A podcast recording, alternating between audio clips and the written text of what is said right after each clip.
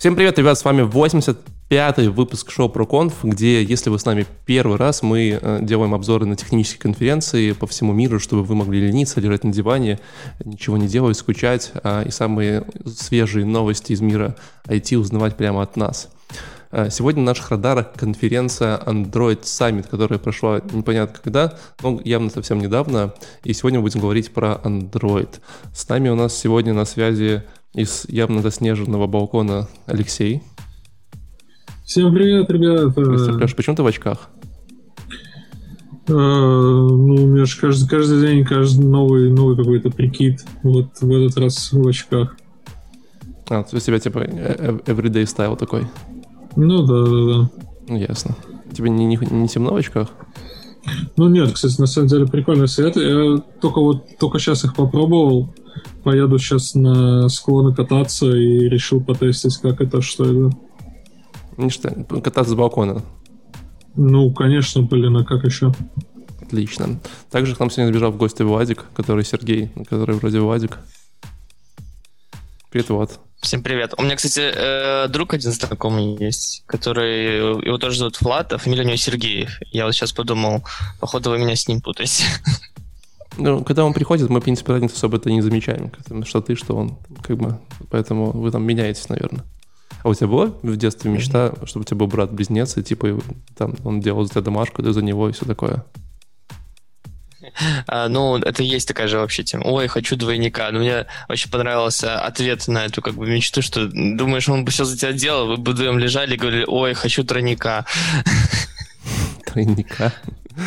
Ладно, и у нас сегодня супер специальный гость, специально для вас из э, недавнего заснеженного города Гродно, который находится на севера, юга, где? На западе, на западе Беларуси. Ну, на западе, да, но это же ниже, да? Ниже это юг, на юго-западе.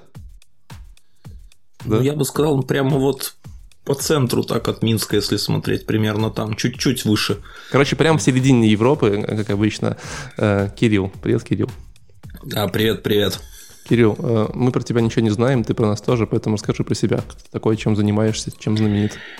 А смотри, а... подожди, я вот уже начал потиху выкупать людей, да, то есть а, из всех а, нас, вот, кто, кто здесь присутствует, только один единственный человек постоянно смотрит в камеру. Ну, сейчас, правда, Кирилл почему-то не, не туда смотрит, но вот как мы стартовали, он все время смотрит в камеру, то есть уже можно начинать как бы э, включать э, причинно-следственные эти все связи и делать вывод, что с нами блогер, ну, да, ну. скажем, я, я учусь, наверное, можно сказать, да. Давайте тогда Класс. немножко про себя расскажу. А, что могу про себя рассказать? Я а, бывший Android-разработчик. А, чуть позже расскажу, почему я бывший. Андроидом я занимался больше 8 лет. Занимался исключительно им. Вот как вошел в карьеру, так и продолжал. Поработал, успел много где. Я думаю, не так интересно вам это будет слушать. Больше всего, наверное, про меня будет известно, что я занимаюсь таким проектом, как Android Broadcast те, кто из Android мира. Если тут есть те, кто подписан на телеграм-канал и YouTube канал, пишите в комментарии, ребята. Очень классно, что вы здесь. Эм, да, я занимаюсь вот этими проектами. Э, также есть одноименный подкаст. Э, в принципе, вообще в целом развиваю все это сообщество. Мне очень интересно всегда было образование и прочим. И вот в конце прошлого года я уволился и стал блогером. Вот, типа, все, кто куда уходит из IT, я ушел в блогерство. Ну, как бы, я, я, я, наверное, нельзя про меня сказать, что я ушел из IT. Я, в принципе, остался в IT и считаю себя айтишником. Но, скажем, я больше посвящаю себя образованию продвижению э, продвижению знаний в Android мире, хороших практик, и чтобы все было прекрасно и хорошо. И стараюсь помогать разработчикам. Вот. Ну, то есть, э, то айтишник, то блогер, а заводы все стоят. Ну, как бы... Подожди, вот я вот пытаюсь то, понять. умеет. Я пытаюсь понять, вот э, стать блогером это дауншифтинг или нет? Я тоже, я не могу понять, типа, поздравлять, короче, что ушел из Android. С, Android, с одной стороны, ну, я счастлив. ушел из Android я счастлив. Я, я, ушел, я ушел с работы на какую-то компанию, наверное, будет правильнее так сказать. Я не изменял себе, я, в принципе, занимаюсь э, Android бродкастом уже больше двух лет, и, скажем, просто это переросло в нечто постоянное, долгое и основное. Прекрасно. Ну... ну, то есть не поздравлять, потому что с андроидом как бы ты и остался. Но Android ну, же все равно я и рад, я и рад, я и счастлив. Мне Android разработка нравится. Mm. Но, мне кажется, важно перед тем, как мы начнем делать обзор докладов, задать Кириллу самый важный э, э вопрос. А телефон у тебя какой? У меня Galaxy S20 FE. Отлично. А Владик, у тебя какой был? FE так... Я, дум, я думал, что все Android-разработчики покупают пиксели почему-то. Вот у меня было У меня был пиксель. У меня был пиксель 3, я буквально поменял его меньше месяца назад. А пиксель, типа, пиксель получается... Кстати, где он? А, вот в кармане. У меня как раз пиксель 3, да. Пиксель же просто у типа был... дешевле, да, чем, чем Galaxy S20, вот это вот все. Не, у ну, меня, третий, короче, наверное, он же... Я могу рассказать историю, как у меня вышло. Я пиксель люблю, пиксели очень классные, но, короче, с ними есть проблема. Э, с пикселями какая проблема? Первый, в пиксель ориентируется под рынок США, и, короче, нифига в Беларуси из их сервисов и прочим нормально не работает, а у Гугла очень много упора на софт. Вот. Okay. Потом все-таки у них, короче, всегда у гуглов э, почему-то в телефоне не могу понять, почему них слабое место это батарея. Прямо вот вообще. А, если я им так спокойненько пользовался, у меня его хорошо, что хватало бы на сутки. А, вот. Если я вот куда-то ехал в поездку, Э, мне нужно было там перелет с пересадкой был, то у меня его хватило там, наверное, на полдня только вообще. То есть нужно было сидеть с пауэрбэнком, это вообще жесть. Mm-hmm. Вот. Плюс экранчик был маленький, мне как-то захотелось что-то посовременней, по более новым, с более с простым доступом к всяким сервисам и прочим, прочим, прочим. И Samsung такой хороший оказался выбор. И я, честно, оказался в большом восторге, потому что я Последний раз имел дело с Samsung, вот, ну, именно когда у меня так могу регулярно держать в руках, у меня у жены было S7. И такой, скажем, не самый позитивный опыт у меня был.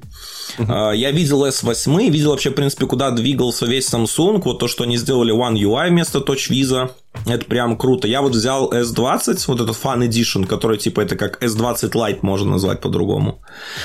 И меня Samsung действительно порадовали, потому что они за очень адекватные деньги сделали комбинацию того всего, что нужно, выкинув лишнее. Да, конечно, он проигрывает по камере. Но по набору других фичей, прочим, он меня вот очень радует для потребления контента. Особенно вот сейчас тем, чем я занимаюсь, он мне намного лучше подходит, чем Pixel 3.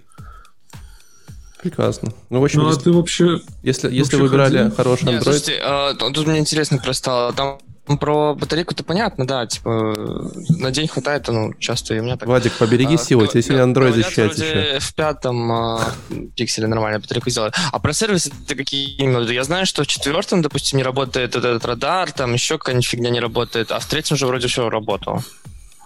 Ну, да, ну вот, помню, нет, смотри, Google Pay.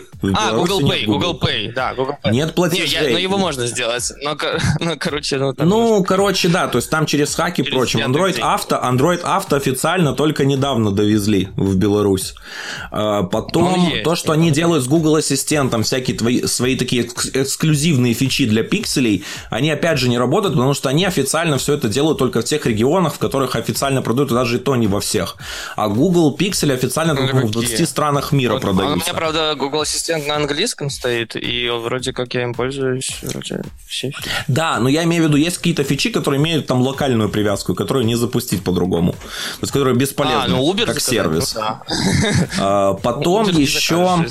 Потом еще... Эм, что такие вещи есть? Эм... Да, наверное, вот то, того, что мне прилетело, в принципе, все. Там, по-моему, не очень много. Вот, давайте, ну, плюс, давайте не будем, есть... давайте не да, будем я, превращать, я... превращать наш подкаст в обзор с телефона, потому что Ладно. я сейчас чувствую, мы сейчас минут 40 об этом один, будем. Вот, мне один больше... важный вопрос остался. Да. А, ты пробовал когда-нибудь э, iPhone? У меня э, iPhone у жены, вот я ей подарил, я им пользовался. Мне очень не нравится после андроида, потому что я вот много тех вещей, к которым я привык и которые мне удобны, нету. Возможно, просто это в силу моей привычки уже выработанной за долгие годы пользования андроидом. Я пользуюсь iPad Pro, в принципе, там можно считать та же iOS, но на iPad, конечно, другая. Но iPad я выбрал по другим причинам. А не а потому, а что...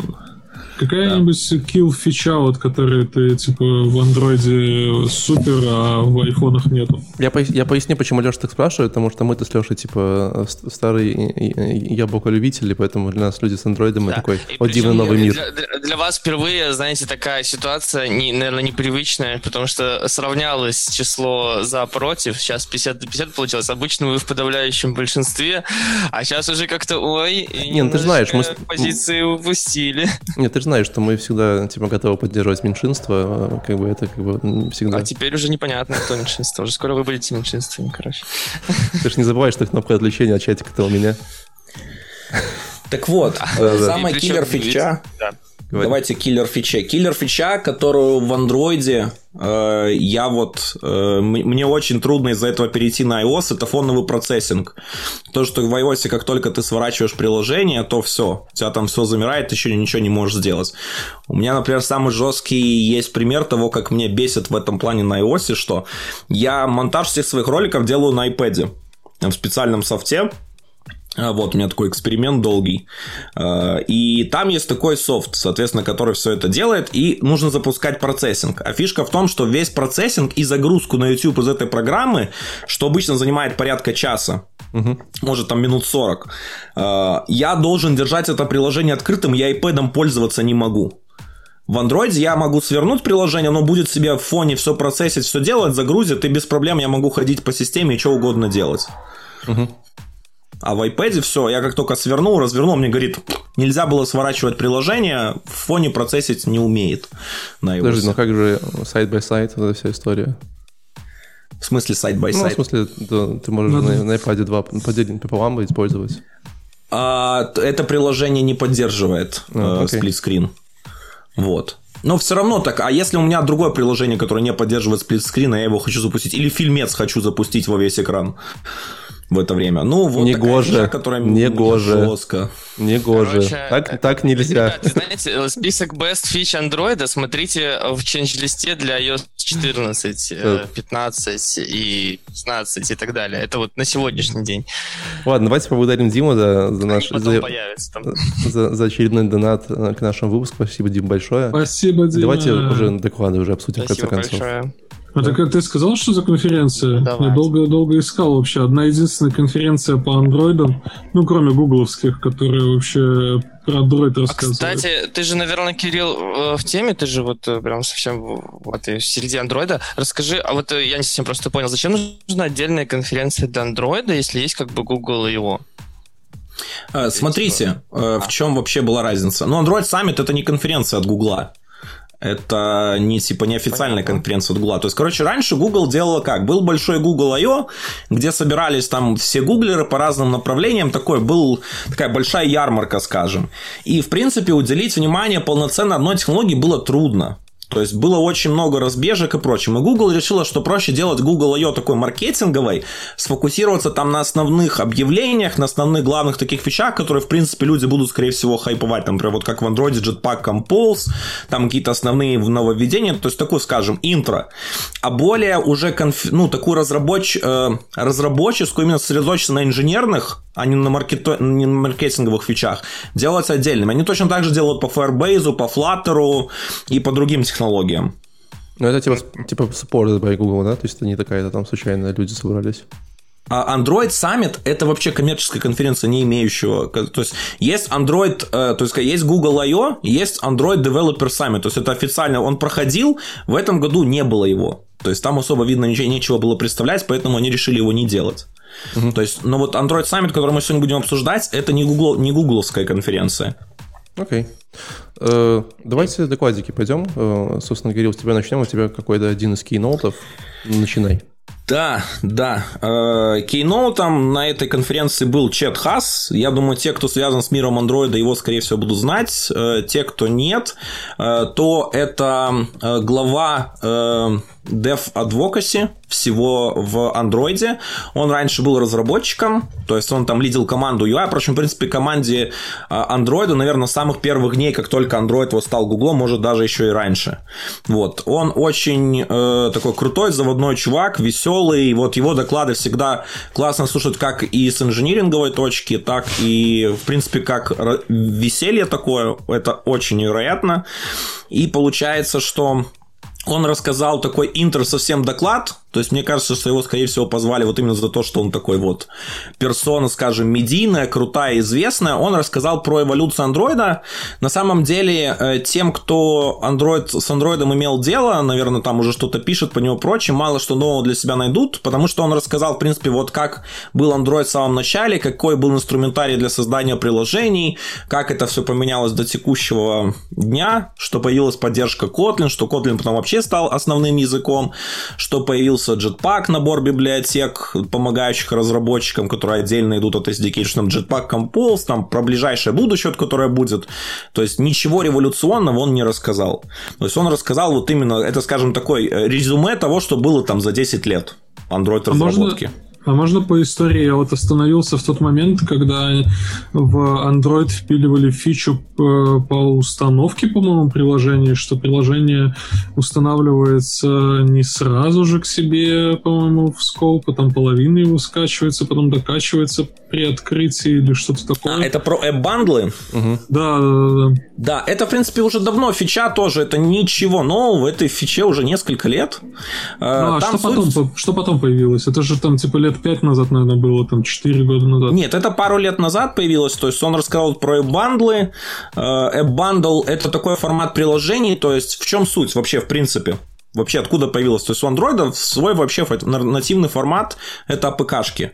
То есть как, ну, как э, exe файл на Windows или package на Mac. Вот.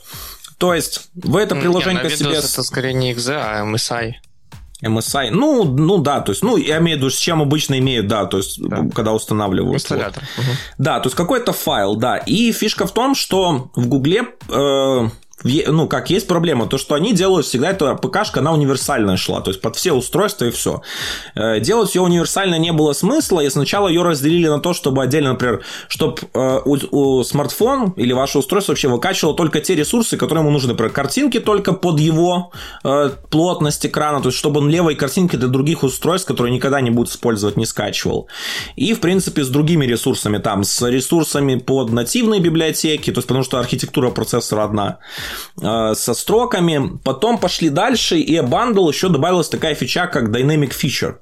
В чем суть? То есть, допустим, у вас есть телефон, э, э который вот вы устанавливаете приложение. В этом приложении есть AR-фича, но пользуются ей только те люди, у кого AR поддерживается. Из всего списка устройств это может в современном мире моделей 100. И не все даже эту фичу запускают. Вот как раз Dynamic фича WebBundle позволяет отложенно загружать какие-то фичи. Или загружать их только если устройство поддерживает эти вещи. То есть весь бандл и, в принципе, вся его эволюция направлена на то, чтобы не загружать ненужные части приложения на устройство. Или, запраш... или загружать их только по запросу. Угу. Вот. Но, ну, и, но в принципе, это, дальше... это крутая эволюция, потому что, например, на андроиде приложение легко... Э, для андроида приложение в 50 мегабайт можно считать большим. Кирилл, ну кто-нибудь этим вообще пользуется то есть, в реальном мире? Потому что мне такое ощущение, что как бы... Bundle вообще, в принципе, используют все разработчики по большей части, а со, э, даже не с, с этого года для новых приложений он становится обязательным. Угу. То есть уже даже не будет вариант. Там, конечно, много э, спорных моментов по поводу него, потому что у разработчиков получается, что чтобы bundle у вас работал, ваше приложение должно быть подписано же ключом вашим. И тут, чтобы app bundle ом пользоваться, вам нужно передать свой ключ на сторону Гугла чтобы Google перед тем, как отправить приложение конечному пользователю, из этого bundle а смог запаковать APK -шку, потому что все равно пользователю только APK можно отправить, чтобы mm-hmm. она установилась на телефоне. И, соответственно, у Google хранится ваш ключ, и все креды к этому ключу, они там в зашифрованном виде, прочим. Причем это еще дву, э, как это, двухступенчатая система, то есть есть промежуточный ключ, называемый upload key, который проверяется, когда вы загружаете бандл вот э, с этим подписанным ключом он должен быть. И потом уже вот этот ваш private key, которым все это подписывается. Вот. Многим это не очень нравится, особенно безопасников от этого бомбит, потому что безопасники вообще категорически против, что ключ когда-то кому-то передается. А в том, что Google вообще не даст вариантов, чтобы тебе ключ даже мог принадлежать. То есть фишка в том, что если ты э, инициализируешь App Signing сразу на стороне Гугла, в Google Play консоли в начале, то тебе даже ключ никогда не отдадут. То есть ключ навсегда будет у Google, и тебе дадут только контрольные суммы его, которыми ты можешь воспользоваться, чтобы там проинициализировать какие-то сервисы, например, как Facebook, чтобы работать с Facebook.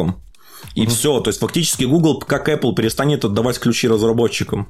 То есть подписываться все будет на их стороне. Слушай, ну если как бы с Apple, то все понятно, да, там как бы особо-то вариантов нету. А Android все-таки, как бы мы вспомним ситуацию с Huawei, да, где они такие, что-то как-то мы вам, вы, вы нам не нравитесь, до свидания. И это же вообще как бы большая проблема в мире, наверное, андроида.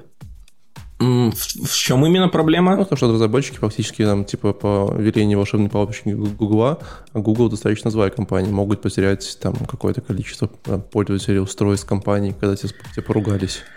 Так-то хоть можно было, не знаю, том, АПКшку что... подписать, что-то там сделать. Нет? А, проблема для разработчиков состоит в том, что в принципе у них особо нет выбора. Практически все устройства под э, Android, они поставляются с Google сервисами, Google Play там основной магазин. И единственное место, где такого не происходит, это Китай где Google сервисы просто вообще никакие не работают, ничего. Вот. Но там, скажем, Google не может вклиниться ничего. И сотрудники ее там прям бунт подняли, когда они собирались сделать спец... Это как-то э, цензурируемую версию своих сервисов, чтобы правительство Китая их одобрило. Вот. А, и поэтому вы либо пользуетесь и наслаждаетесь, либо не делайте своего приложения, пользуйтесь, делайте там веб-сайт, пусть на веб-сайт ходят. Все. То есть, как бы, все, все очень просто становится. То есть, кто владеет платформой, тот и устанавливает правила. Единственное, что на платформе Google больше возможностей ее обойти э, в силу того, что, во-первых, да, SRC открыты, вот как Huawei кто-то может взять AOSP, то есть Android Open Source Project, SRC оттуда, и на основе его сделать свою прошивку и, соответственно, распространять, как сейчас Huawei, то есть они сделали свою э, прошивку, то есть будут распространять на свои устройства. Там нет Google сервисов, у них полностью вся замена для всех Google сервисов. Угу. И в этом как бы ключевое отличие ну, заключается, то есть Android платформы. Проблема с этим, что Google эти сервисы так разрослись сейчас, что отвечают за там половину функций телефона, за геолокацию, за пуши там иногда, нет? А, ну, фактически, в принципе, так везде. То есть, смотрите, ну, пуш это какой-то сервер должен быть, которому можно доверять. То есть, если каждый будет отдельно иметь свои пуши, будет хаос.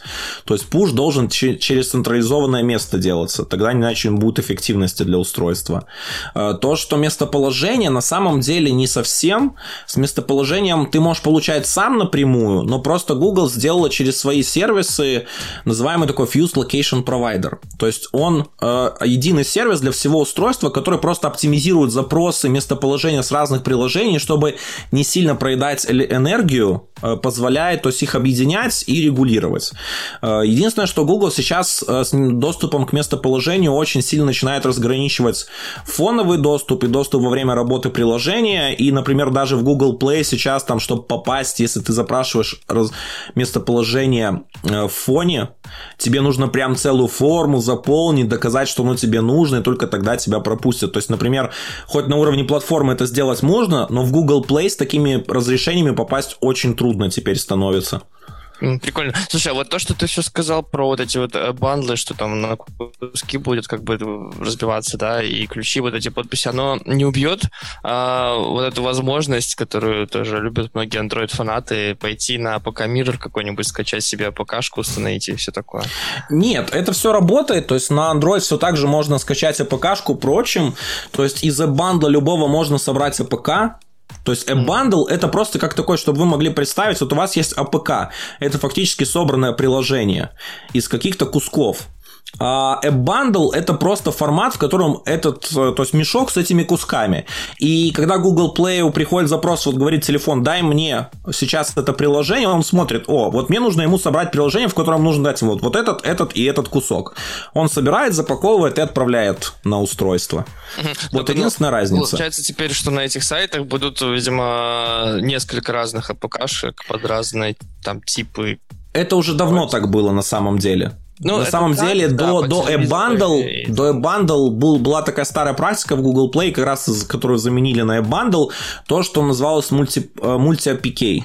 Э, то есть выкладывали кучу APK под все комбинации, это было сумасшествие, потому что представьте, у меня было 5 разных плотностей экрана, 4 э, размера, еще, например, там 3 архитектуры процессора. То есть мне нужно было выложить, то есть 5 умножить на 4 умножить на 3, то есть мне нужно было 60 APK-шек собрать и заливать в Google Play. Вот AppBundle как раз-то одним файлом заменяет это все и собирает сам, что нужно. Слушай, ну вот а. интересный вопрос, э, как бы возвращаясь на тему, да, там вот Huawei, Google и так далее. То есть я правильно понимаю, что все-таки мир Android двигается туда, что, скорее всего, там со временем многие крупные производители поругаются с компанией Google и выпустят свой форк Android, и из-за этого всем разработчикам станет не очень, не очень весело жить? Я думаю, основная проблема политическая сейчас. Э, Huawei не сильно хотел отказываться от Google сервисов, и если бы не вся эта ситуация, я думаю, вряд ли бы они отказались, они бы продолжали, потому что они уже добились многого, они с Google сервисами стали производителем номер один устройств в мире, их устройства, в принципе, хорошо продавались, как и на родном рынке, так и в Европе, так и в Штатах, и тут скорее политические вещи играли. Сейчас проблема в том, что Huawei это, скажем, важное стратегическое предприятие для Китая, и Китай не даст ему утонуть. Плюс э, сейчас начинает США накладывать санкции на Xiaomi. И, скорее всего, Huawei, Xiaomi, это мое личное предположение, они создадут коалицию вокруг э, App Gallery, вот этих Huawei, этих э, Huawei Mobile Services, будут их развивать и, в принципе, будут использовать одну прошивку. И Google, в принципе, Сундар Пинчай, э, глава Google, он сказал Трампу и Министерству э, торговли, он сказал, что проблема будет в том, что они создают очень плохой прецедент, потому что они делают независимость этих компаний, избавляют... То есть у Гугла и у США потерялся рычаг давления на эти компании, потому что фактически Китай та страна, которая умеет производить все, э, технологии они там свои сделают, ну или как скопируют, не очень, может, самым лучшим образом, но у них есть производство, в отличие, например, от США. У США производства нет. И США умеют только создавать технологии, но вот произвести процессор они не могут. И вот в этом большая разница в Китае. Так что я думаю, что вот эти вот все проблемы сейчас Huawei, они сделают компанию только сильнее. И я очень надеюсь, что у нас будет э, альтернатива Android, что заставит Google двигаться и конкурировать на этом рынке. А, но при этом я не думаю, что на самом деле многие производители в итоге там как-то сильно откажутся, потому что то, что дает, по крайней мере, сейчас Google, это вот конкретно доступ к Google Play Market, который ну, во-первых, очень большой, очень большую аудиторию охватывает, и как бы если ты продаешь телефон, на котором стоит э, система, да, совместимая с Play Market, это продает этот телефон потенциальным потребителям, потому что они хотят э, поставить все свои любимые приложения туда. Вот. А если у тебя телефон с какой-то там AppGallery, который не факт, что там будет твое приложение, это делает менее привлекательным. Вот. Но это пока. Вот, так что, мне кажется, пока никто не побежит открывать, но если действительно коалиция создастся, если там будет сильный большой приток, э, то, то кто знает. Но с точки зрения разработчиков, это как бы, ну, как, как э, может быть, Кирилл скажет, это хорошо или плохо? То есть, с одной стороны, конкуренция, но с другой стороны, это же геморрой. Ты говоришь 64 бандово, а еще, типа, еще раз надо 64. И ты вот, типа, заливаем Нет. приложение, два дня в релизе будет занимать. А, ничего не меняется. А, основывается все же на одной, на той же системе. Меняется для разработчиков только в том, что, например, мне вместо э, Firebase пушей, которые в Google экосистеме используются, мне нужно использовать Huawei пуши. То есть, соответственно, мне нужно будет писать... Тебе вот, нужно и то, и другое. Реализации. Да, то есть, ну, мне фактически нужно будет ну, абстракция, вот, абстракция. А если... И эту абстракцию сделать не так сложно. И я даже сейчас вот сижу, у меня тут время появляется, думаю, сесть над библиотекой, которая позволит сделать абстракцию на основе этих сервисов. То есть, я даже в свое время, когда работал в Яндексе, мы занимались такими абстракциями над различными магазинами, которые существовали и существуют до сих пор. Так смотри, а ты еще говорил про э, вот эту прослойку оптимизации для геолокации, которая для приложений, которые тоже вроде как на Play Service связаны. То есть, получается, для каждого из таких э, вот уникальных обращений именно к Play Service придется какую-то свою либо абстракцию, либо замену писать для Huawei, правильно я понимаю? Э, я вам расскажу страшную тайну, что практически для любой, э, для любого Google сервиса Huawei сделала замену. И API, даже который они в них используют, оно очень сильно повторяет Google сервисы. То есть миграцию они стараются делать вот прям самую-самую простую, чтобы это было наименее больно. Э, и очень активно поддерживают разработчиков. Плюс у Huawei очень много всяких фичей эксклюзивных, которые доступны на их девайсах. Там, например, всяких связанных связано с машинным обучением, э, с алгоритмами там всякими интересными и прочим, прочим, прочим, потому что Huawei процессоры, вот, которые они Kirin делали, они очень мощные, классные и крутые. И прям реально вот э, те возможности, которых у них есть, там они могут поконкурировать с, э, с Bionic от Apple.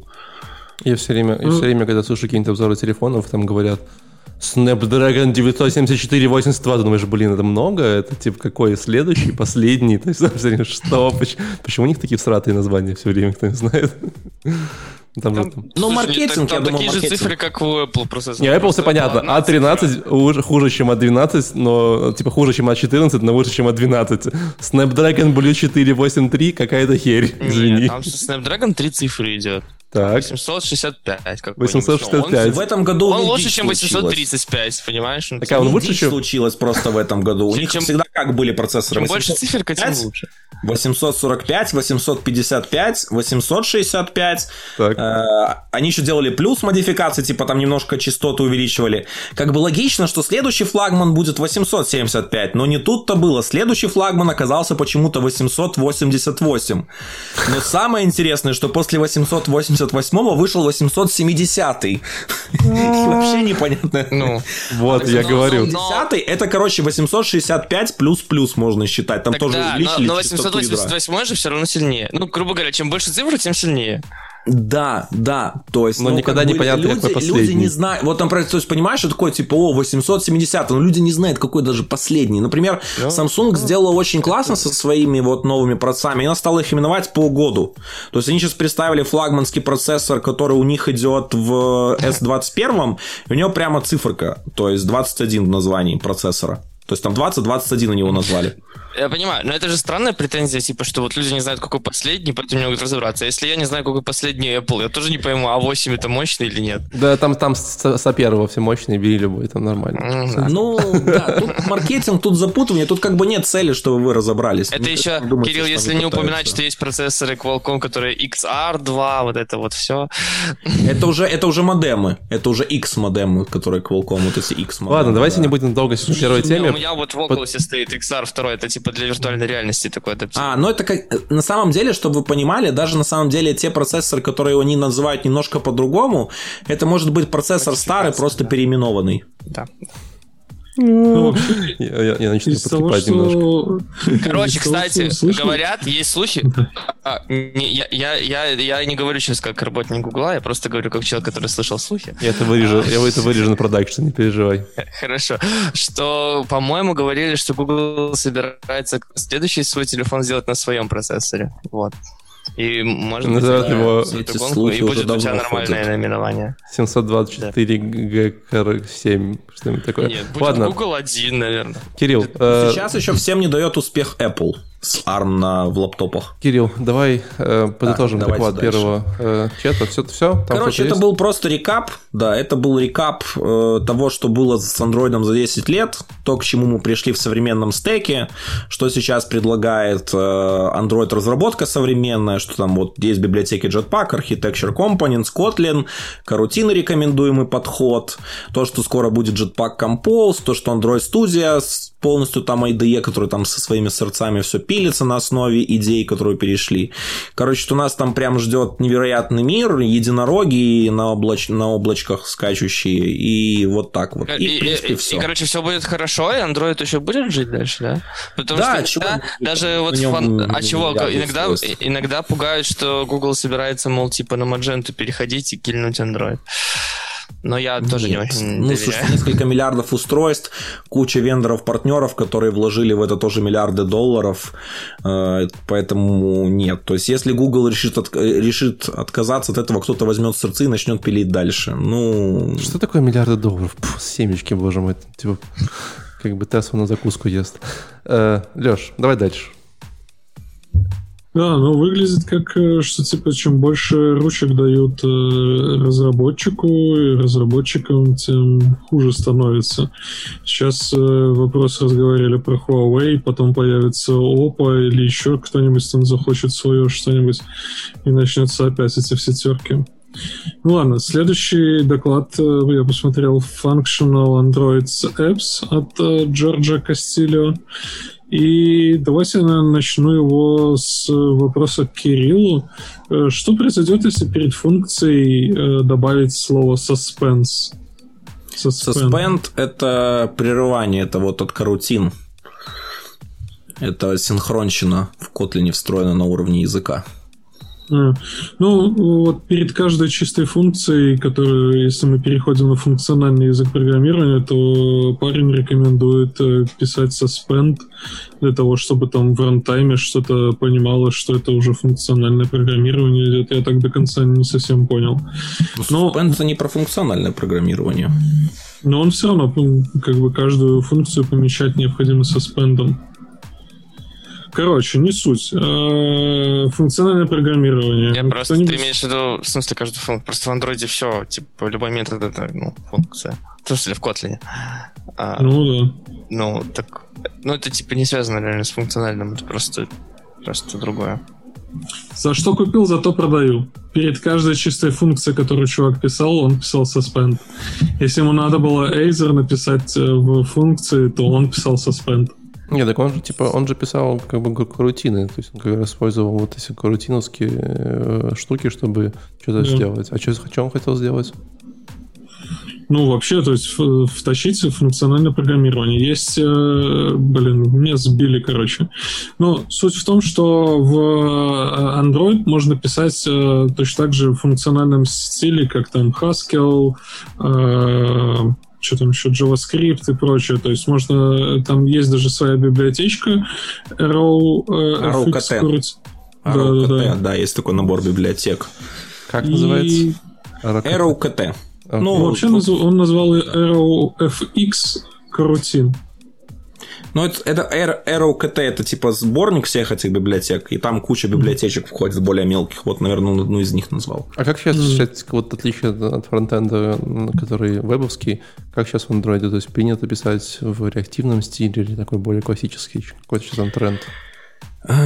Или там сейчас еще не определились? как попало, в принципе. То есть, ну, ну сейчас... Кстати, из докладов, да, все, все пишут типа как попало, но хотелось бы в декларативном стиле но все к этому идут, вот да. То есть сейчас, в принципе, э, если стандартизация, ну как такое, рекомендация от Гугла есть использовать MVVM, э, и больше все-таки в реактивном стиле так э, программировать, то сейчас вот Jetpack Compose, то есть все будет идти к функциональщине, к state, к state менеджменту, и я думаю, что тот же MVVM будет перерастать какие-то MVI подходы или вот что-то вот в этом роде. Давай, есть, где давай все будет базироваться на стейте. Давайте расшифруем для Леши Jetpack и MVVM.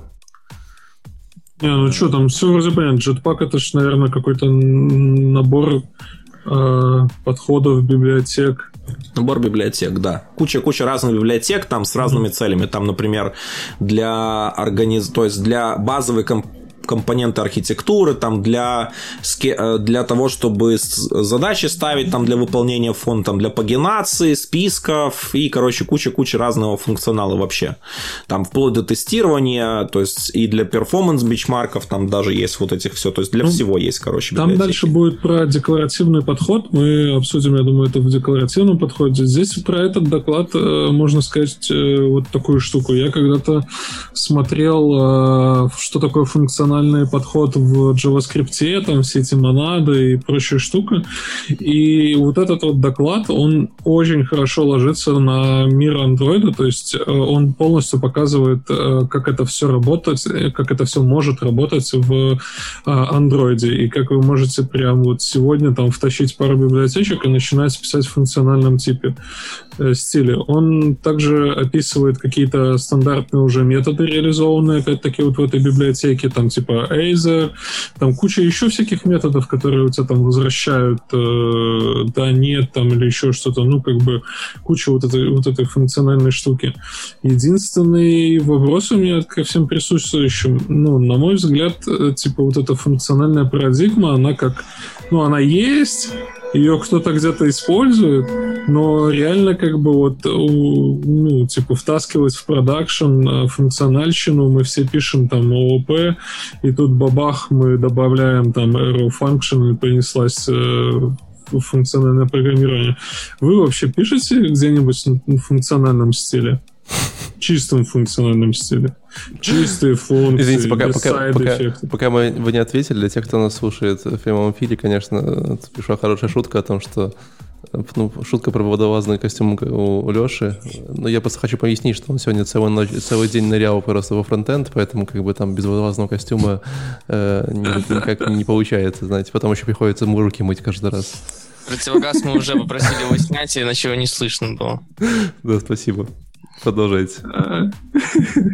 Короче, пишите вообще чистые функции кто-нибудь? Да не, в чистом функциональном стиле, ну, типа, только же академически пишут. Ну, вот именно в чистом, как ты сказал. Это же как-то, ну, совсем уже сферический коней в вакууме. Как бы только на Haskell, наверное, так пишут. А вообще функциональный стиль же много где применяется сейчас in production. Тоже. Я уверен, ну, что на Kotlin его еще больше скорее. даже.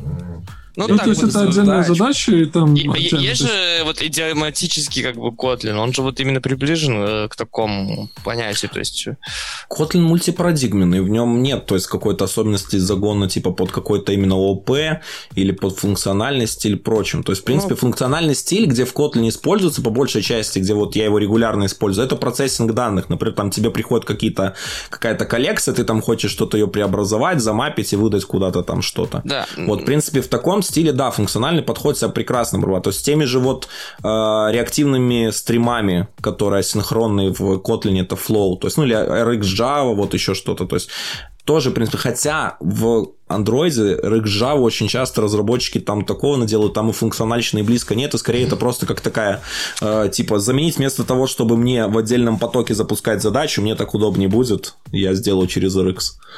Ну да, но просто такое, ну, данные можно обрабатывать так вот в таком типа функциональном стиле и в Java, а в Kotlin же еще больше для этого всяких инструментов, которые можно еще... Синтаксических там... возможностей. Ну, больше, ну синтаксических, да. да. Ну, это же ну, так, в принципе, и работает. И, ну, насколько я понимаю, я, насколько помню, собственно, когда э, вот в Kotlin сообществе же как-то все равно, если ты напишешь э, типа по джавовскому, но на Kotlin, то будут смотреть, ну так, ну типа, да. это типа не очень. Это, типа... Как будто мы, мы знаем, откуда ты пришел. Да, да.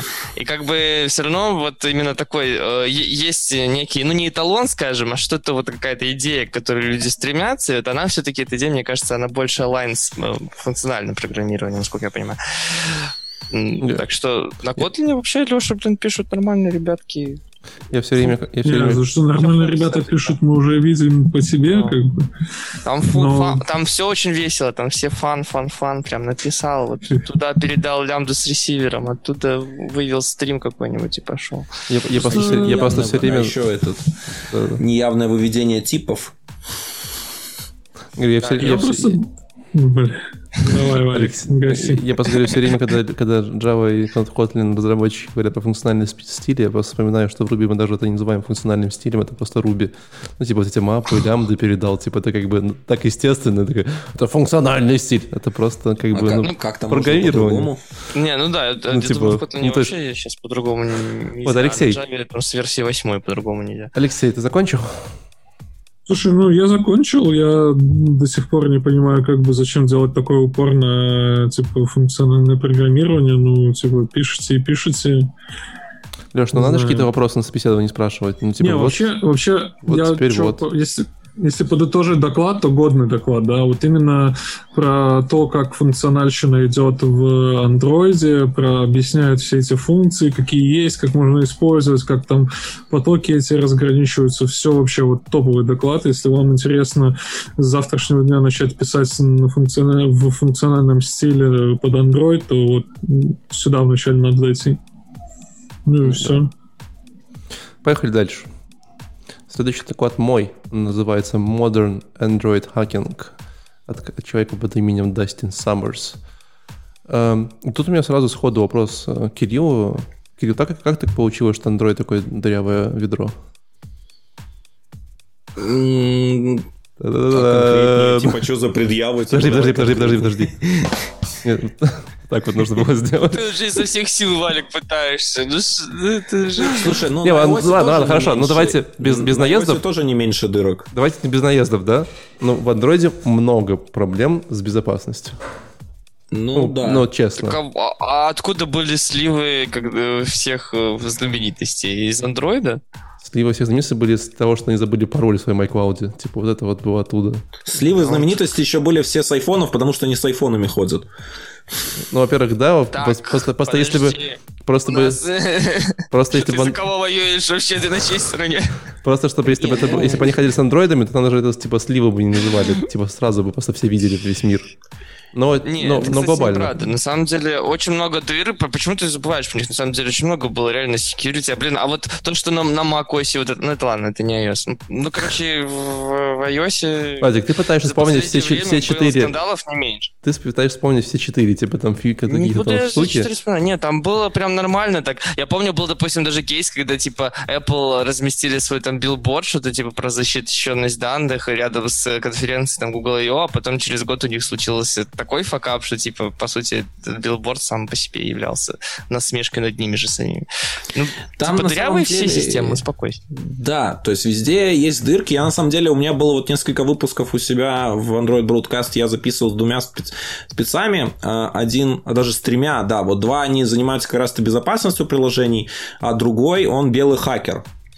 И вот он как раз там мне рассказывал, что белый хакер, вот Дима, он мне рассказывал, что Android, если раньше он там прямо лет 7-8 назад прямо легко находил и зарабатывал, то сейчас уже нужно покопаться так, чтобы что-то найти э, и что-то сделать.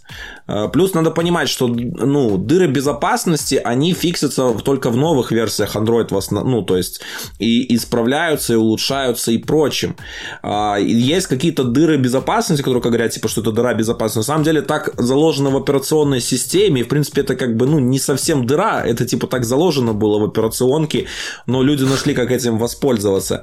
Плюс э, Google, э, у них, у Google, в принципе, они очень много делают в плане безопасности, то есть у них есть своя часть защиты через Google Play, у них есть э, часть защиты прямо в Android, плюс они ежемесячно выпускают security патчи, и все версии Android они поддерживают на протяжении трех лет ежемесячными security патчами матчами. Угу. Ну, и короче... Сейчас же еще по Android сделали так, что отдельно обновляется системы Google Play Services, и в них именно security патчи распространяются. Даже не значит... Google Play Services, там все, короче, намного интереснее. То есть, э, раньше, я не знаю, те, кто вот пользуется Android, вот, э, точно должны знать, что такое долго висел апдейт, Типа, что там, сейчас я загрузил апдейт прошивки, давайте перезагрузим телефон, и я все поустанавливаю. Вот. И Google на самом деле очень много сделали. Они последние две версии операционки выносили часть компонентов, апдейтов не через э, системное обновление, а через Google Play. То есть у вас, например, новые драйвера для GPU качаются через Google Play и обновляются в фоне при следующей перезагрузке. То есть, если таких компонентов на старте было 5-6, то сейчас их уже больше 20. И вот как раз security патчи, они сейчас тоже поставляются через Google Play апдейты, чтобы не ждать целый месяц, а поставлять их непрерывно. Да, и именно вот security через такие каналы вот и стали запускать. И сейчас, типа, очень... Нет, смотрите, я, ж, я, же, я же не утверждаю то, что, типа, да. Android в плане безопасности становится лучше. Так же, как iOS, они становятся лучше, да. Но векторов атаки на Android, ну, прям какое-то не, не, нереальное количество. При этом все знают, ну, прям вот, вот в каждый школьник знает, что если ты там говорил э, со своим другом о том, какой кошачий корм сегодня купить, то тебе Google потом будет 4 года крутить рекламу кошачьего корма. Потому что ну, твой, типа, же... твой, твой Android-телефон лежал у тебя на столе. Но это как бы уже это подтверждено. Же Это же Вадик, просто, это, типа, это, это, блин, байка это... городская. Нет, я не знаю, нет, что. я подтверждал. Я, я это прям, да, типа, да. тестил, и у меня есть даже доказательства. И что ты тестил? Ты прям вот снифил трафик, и он отправлял Чувак, твое это самое? Чувак, я однажды, однажды в жизни, однажды... как дорого бы стоило распознавать все разговоры со всех Android-телефонов. Они бы, блин, денег столько не заработали на рекламе. Я думаю, я думаю, очень дешево дорого это стоило. Прям, типа, Нет, сильно, сильно ну не дешево. так уж это прям дешево. Все, все еще стоимость, блин, распознавания речи в cloud е, она, типа, ну, такая, нормальная. Да нет, и, точность, тут... и точность распознавания еще большой вопрос. Да зачем? Четыре деревни китайцев справятся со всеми... Ну, come on, ну Четыре деревни китайцев справятся со всеми вашими разговорами. Нет. Ну ладно, давайте немножко к теме вернемся безопасности. Да. Еще разница есть с Android и iOS большая в том, что Android имеет открытый исходный код. Да, и да. найти в нем что-то намного проще, чем в iOS. Потому что в iOS это реверс инжиниринг, в котором ты должен жестко копаться и прочим. И это очень трудно. Слива все меньше и меньше. Хотя вот даже по посмотрите, даже тот же iOS постоянно ломают. То есть тот же этот, я забыл, как называется, типа а, взлом а, iOS, где там сможешь ставить себе приложение как хочешь, все. То есть они же есть и ломают и современные iPhone, а, и все.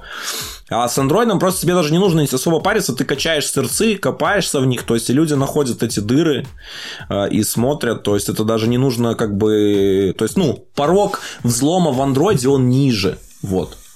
Подождите, взломы взломами, а вообще с Play Market все безопасно качать или все-таки приезжают еще червяки? Есть. Ну да, есть, давайте. Есть такое, да. Ну, короче, я тут накинул на вентилятор. Э, на самом деле, типа, как, как бы в чем вообще смысл его доклада, давайте я вам расскажу. Да, э, Дастин Саммерш, который, собственно, рассказывал про доклад, он как раз является тем самым white-хакером, вот, э, который взламывает андроиды, на этом деньги зарабатывает. Вот. И он в этом своем докладе поделился парочку фишек и секретов, которые, как бы, на его взгляд, э, работают. При этом действительно есть, ну, наверное, тоже, да, сравнивая его с Android, есть огромная проблема в Android, то, что андроиды люди не обновляют. Ну, то есть это факт. Да? То есть там я смотрел... Циферки, производители не обновляют. Ну, производители, люди, там, не знаю, кто там должен их обновлять, но, по сути говоря, о том, что, типа, там до сих пор еще, наверное, не зазорно ходить с каким-нибудь там андроидом восьмым.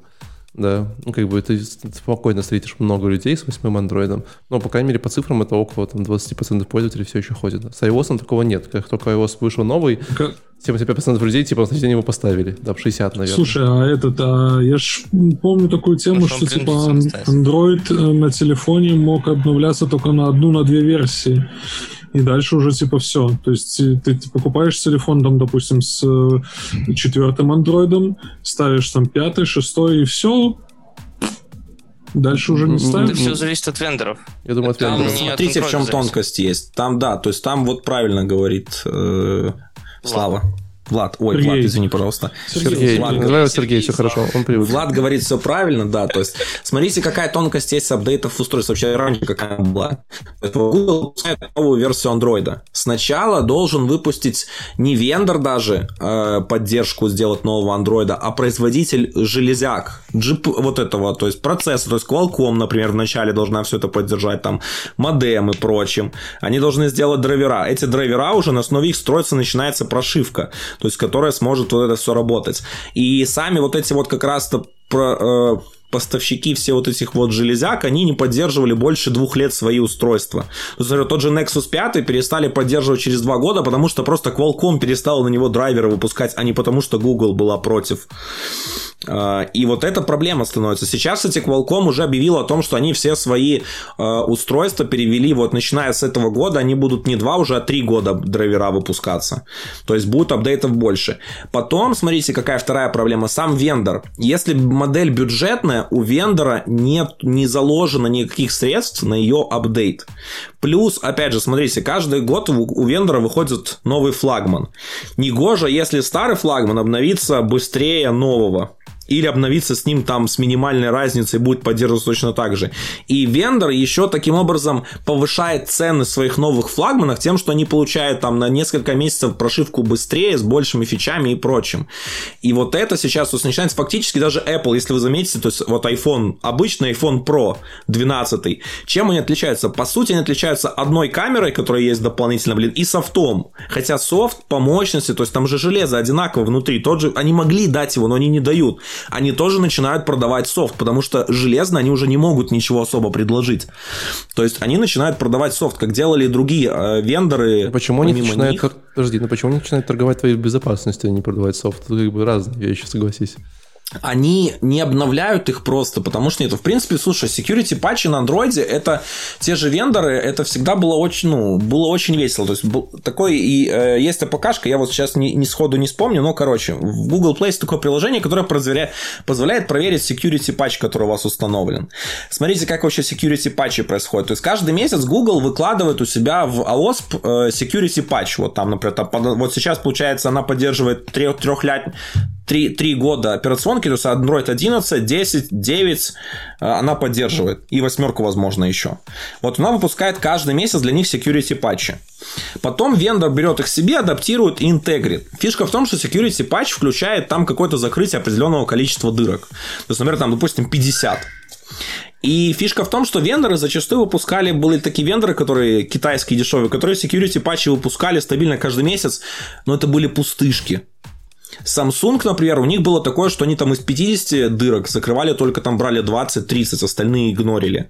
И, в принципе, проблема более широкая. То есть, как бы э, Google на самом деле старается с этим бороться. Вот почему, типа, была внедрена программа э, через обновление через Google Play. Они отделили, э, они отделили General System Image от Vendor System Image. То есть, они как бы Android разделили на большей части, чтобы как раз начать на ядро влиять более независимо от вендоров. А вендорская настройка была такой опциональный поверх.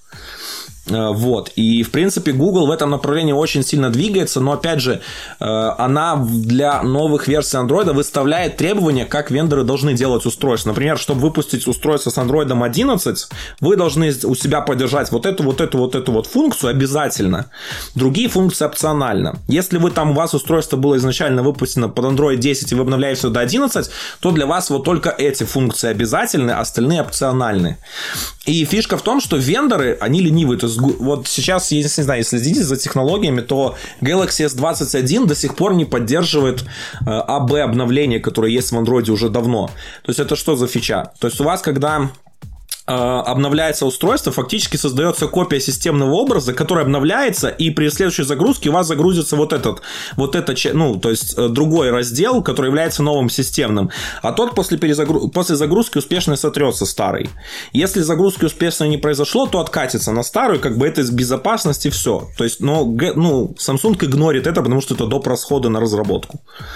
Ну и получается, и что я как бы как пользователь, я вообще нифига не защищен. То есть вот это вот меня сильно смущает. То есть как бы, я никогда не знаю, что там вендором в уме, он никогда же мне не расскажет, а что я буду сейчас каждый день сидеть, смотреть за всеми security патчи, которые мне должны прилететь, ну это же типа супер ну, бред. Ты имеешь да, в смысле не да. расскажешь что? Он же, когда тебе придет телефон, он коммитается на какой-то срок. Подожди, я, я как пользователь, точно. подожди, как пользователь iOS всегда уверен, что все патчи, все безопасности ко мне всегда все придут на любом айфоне, даже если это iPhone 5s. Правда. Правда. Ты не знаешь, они тебе приходят, но ты не знаешь, что в них. Даже, но это будет все. Не знаешь, что в них, во-вторых, э, посмотри там список, на каком доступен сейчас последний iOS, ну, наверное, на четвертом она уже недоступна, мне ну, кажется. Ну, так и там нет уже, ну, то есть, хотя они выка- выкатили 6S, 6S, вот последний, который ну, получил 14. Ну, все, ты, ты сам сказал, Валик, только что даже если это 5S, а вот нет, нифига, если это 5S, ты уже не, не уверен, что это придет. 5S, не, ну, 6S даже очень старый. Я, я, я удивился, но в 5S недавно раскатывали какой-то security патч, который они уже не поддерживают этот iOS, там, по-моему, 10 или 11, какой-то такой, 12, по-моему, они поддерживают. Вот, но в 5S выкатили security патч, который супер там critical. Вот, а 5S, извини меня, я как раз пересел со своего MPX 220 на 5S, что-то такое, понимаешь, это типа было 10 лет назад, мне кажется. Вот, может, 8. Это очень старый телефон, поверь. Ну, это, это уровень Android. Выбирай, выбирай хорошего вендора. Вот если выберешь, допустим, Google, как я вот всем рекомендую, собственно, то у тебя security патчи, я уверен, будут э, очень-очень долго. Ну ладно, давай. Деле, Влад, Влад дело говорит, да, потому что Google выпускает телефон, во-первых, всегда самыми первыми апдейты приходят, там включаются все security патчи, все полностью все. То есть это, грубо говоря, такая прямо топовая демонстрация всех возможностей андроида. Ну да. Давайте поговорим просто подадекватно, быстренько, тезисно, да? Эм, Дастин показал какой Android дырявая. Короче, показал 4 фичи, которые э, могли, которые можно использовать для того, чтобы хакать Android. Вот. Достаточно простые на самом деле. Я думаю, что вы даже как разработчики про них слышали. Вот. Первое, что я очень сильно удивился, оказывается, можно до 11 или даже 10 версии Android любое приложение могут спросить, какие пакеты, какие вообще приложения существуют в системе, и узнать там список приложений, пакетов и прочего, которые есть в системе. Вот. Это активно использовалось разработчиками того, чтобы делать так называемый фингерпринтинг, то есть узнавать, что этот человек Э, где пишут, что MPX 220 огонь, да, MPX 220 хорош был. Так вот, э, узнавать, какие люди какие есть, да, то есть можно было чуть-чуть больше идентификатор добавить. Вот, это починили, это можно было использовать как некоторые, знаешь, ну, это, открывало больше доступа к каким-то хакингам. Э, но вроде как, типа, именно с точки зрения хакинга ну, как бы это починили, да, стало хорошо. Ну, больше для аналитики на самом деле использовалось, то есть собирали о тебе, чем ты ну, пользуешься, да, какими ну, да. приложениями, прочим, и как-то могли эту информацию использовать, ну, чтобы тебе что-то предлагать ну, типа, там, для рекламных целей. WhatsApp знал, что у тебя есть Telegram, он такой, о, типа, знаешь, там будем показывать Сейчас, ему рекламу. в принципе, это все равно осталось, то есть, то есть клиенты, ну, на Android 11 ты все равно можешь проверить, то есть если ты знаешь, какие конкретно тебя пакеты интересуют, да, да, да, ты можно. просто указываешь в манифесте конкретные пакеты, вот, и можешь точно так же чекнуть, как и был. То есть если кто-то для аналитики собирал проверку конкретных приложений, он все равно сможет это сделать сейчас. Все, все верно сможет, но, типа, еще раз, как бы эту дырочку чуть под, под, подузили, скажем так, надо делать больше действий, чем раньше можно было спросить все. Вот, но эм, вот, э, штука, которую наказывал, это клипборд мониторинг, это тоже очень стандартная история, когда твое приложение может подписываться на э, буфер обмена в твоем, в твоем телефоне, да, и, и, ну и все на самом деле. То есть глобально он показывал демо. Кстати, он все это, все, что рассказывал, он показывал демо, он написал приложение, которое прям типа, знаешь, демонстрирует то, что он делает. Вот. И клиппорт мониторинг, конечно, подрезали в 11-10 iOS, но все еще с 9 и ниже. Вот ты, ты можешь... А? Девятом-десятом андроиде, а не iOS. Ой, андроиде, да, извини. Э, но э, ты до сих пор можешь его использовать, э, и, в принципе, как бы суперстандартный use case, когда он говорит, смотрите, вот у нас есть, допустим, приложение, хочу в него зарегаться, там, ой, я не помню пароль, потому что он у меня в моем там OnePassword и LastPass, я иду в LastPass, копирую пароль, и все, и он утек. Типа, до свидания. Какое-нибудь приложение, там, типа, попкорна может все там у вас убежать. Вот. Кстати, не помню, по-моему, в iOS тоже такие истории были э, похожие. Они, конечно, сильно это все пытаются, но от клипборд мониторинга трудно защититься, в принципе, э, по-нормальному. Но гораздо... Не это меня удивило. Вот. Меня удивило два других хака. Вот. Один из них называется типа intent hacking. Слышали по такой, может быть? Intent? Да. Да, да, да. Это, короче, Я не суть в том, что ты когда, типа, знаешь, когда делаешь какой-то день, то есть ты как приложение можешь подписываться на какие-то интенты, типа, знаешь, там, ой, я открываю ссылочку или что-нибудь такое, то есть там можно набор кастомных интентов делать, да, вот, и ты можешь как бы как приложение сделать какие-то интенты, при этом, в принципе, не очень сложно э, открыть там APK-шку, найти манифест, да, типа, посмотреть и увидеть, какие в приложениях есть интенты, вот, и ты как приложение как бы какой-то уязвимости можешь на эти интенты как бы взаимодействовать, и в интент клиентах часто приложения посылают какое-то там данные, типа, знаешь, какие-то полезные. Типа, ну вот, супер, давайте супер тупой пример, да, вот у вас есть там два приложения, Facebook там приложение и Messenger, да, и вам нужно между вот Facebook приложением Messenger, ты открываешь Facebook еще-нибудь, там, отправить сообщение, и оно перекидывает сообщение Messenger. Вот это вот intent, да, то есть он понимает, что, ага, я хочу открыть сейчас другое приложение. Да, и вот, и, и вот эти сообщения должны друг другу, ну, то есть одно приложение должно сказать другому, типа, это этот чувак и передать какой-нибудь токен, э, там в самом тупом варианте можешь передать email, пароль, да, типа еще раз залогиниться внутри и так далее. И вот эти штуки можно использовать и ловить в других приложениях случайно. Я, я вот могу рассказать интересный случай по поводу этой дыры безопасности. Короче, в одном приложении была такая штука, что э, оно, когда то есть, хотело авторизоваться, оно тебя вело в браузер. То есть ты в браузере авторизовывался, и потом, чтобы вернуться в приложение, оно открывало Link. То есть Link это такая ссылка специального формата, которая прописана в манифесте приложения, говорит, что вот я могу его открывать.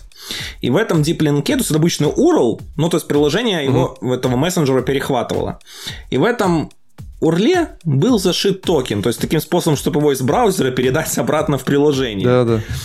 И проблема заключалась в том, что перехватить этот intent мог много кто, и схватить твой токен и, соответственно, слать от твоего имени э, сообщения и читать их. То есть, ну тут скорее, то есть тут еще... Э, даже не... То есть, э, это вообще, в принципе, э, ну, всегда было средство, чтобы от этого защититься, но тут очень серьезная недоработка э, разработчиков, которые это делали. Потому что на самом деле это вот штуку, которую надо понимать. Если ты ее не понимаешь, что как бы... Ну, блин, система тебя не может от всего уберечь, как над маленьким над тобой стоять. Но при этом чувак говорил, что был пример, где одна из уязвимостей в Firefox, что Firefox через интенты вот рассылал какие-то, там, не помню, истории, и как раз вот уязвимость в Firefox, что, по-моему, можно было посылать всем устройствам в сети какие-то там сообщения, в итоге перехватил этот интент. То есть там прям mm-hmm. это была очень неприятная история. Но там все... Про... Ну, расскажи, может, подробнее, может, ты знаешь, да? Да, да, там на самом деле проблем с этими интентами много, и они до сих пор не решены, многие, просто потому что по такому устроен Android, и как бы это лежит в коре. То есть тут скорее разработчики должны правильно с этим взаимодействовать и использовать правильные API. Например, если с клипбордом ты ничего поделать не можешь, он системный, тут на уровне системы должны что-то сделать, там, не знаю, permission или что-то, то вот с интентами просто разработчик должен правильно работать. И вот на самом деле тут еще в дополнение ко всему этому докладу могу сразу вкинуть, что белый хакер не расскажет ничего интересного, потому что все интересное он сам продает и ждет, когда ему дадут за это деньги. Он сказал, наверное, то, что было давным-давно, и, скорее всего, если разработчики до сих пор на это попадаются, то только из своей какой-то глупости. Не, естественно, он не расскажет суперсекреты, да? Но, да. но глобально, типа, даже базовые вещи всегда очень полезно послушать. Это... Но это уже, это старые, честно, это уязвимости, которые еще были в 2014-2013 году, которые уже давно все они до сих пор есть. уже нет. До сих пор но есть. они повторяются. Да. да, но слушай, но это уже проблема то, что security специалисты не учатся. То есть это, это уже проблема обучения. Да, но больше всего меня впечатлила другая история. Чувак, у него прям подгорал, когда он про это рассказывал. Э, эта штука называется accessibility abuse. Оказывается, я вижу, у Кирилла печаль в глазах появилась, короче, просто. Оказывается, в андроиде, чтобы вы знали, дорогие мои э, люди, кто собирается купить себе следующий Xiaomi, что-то там, который топ за свои деньги, конечно.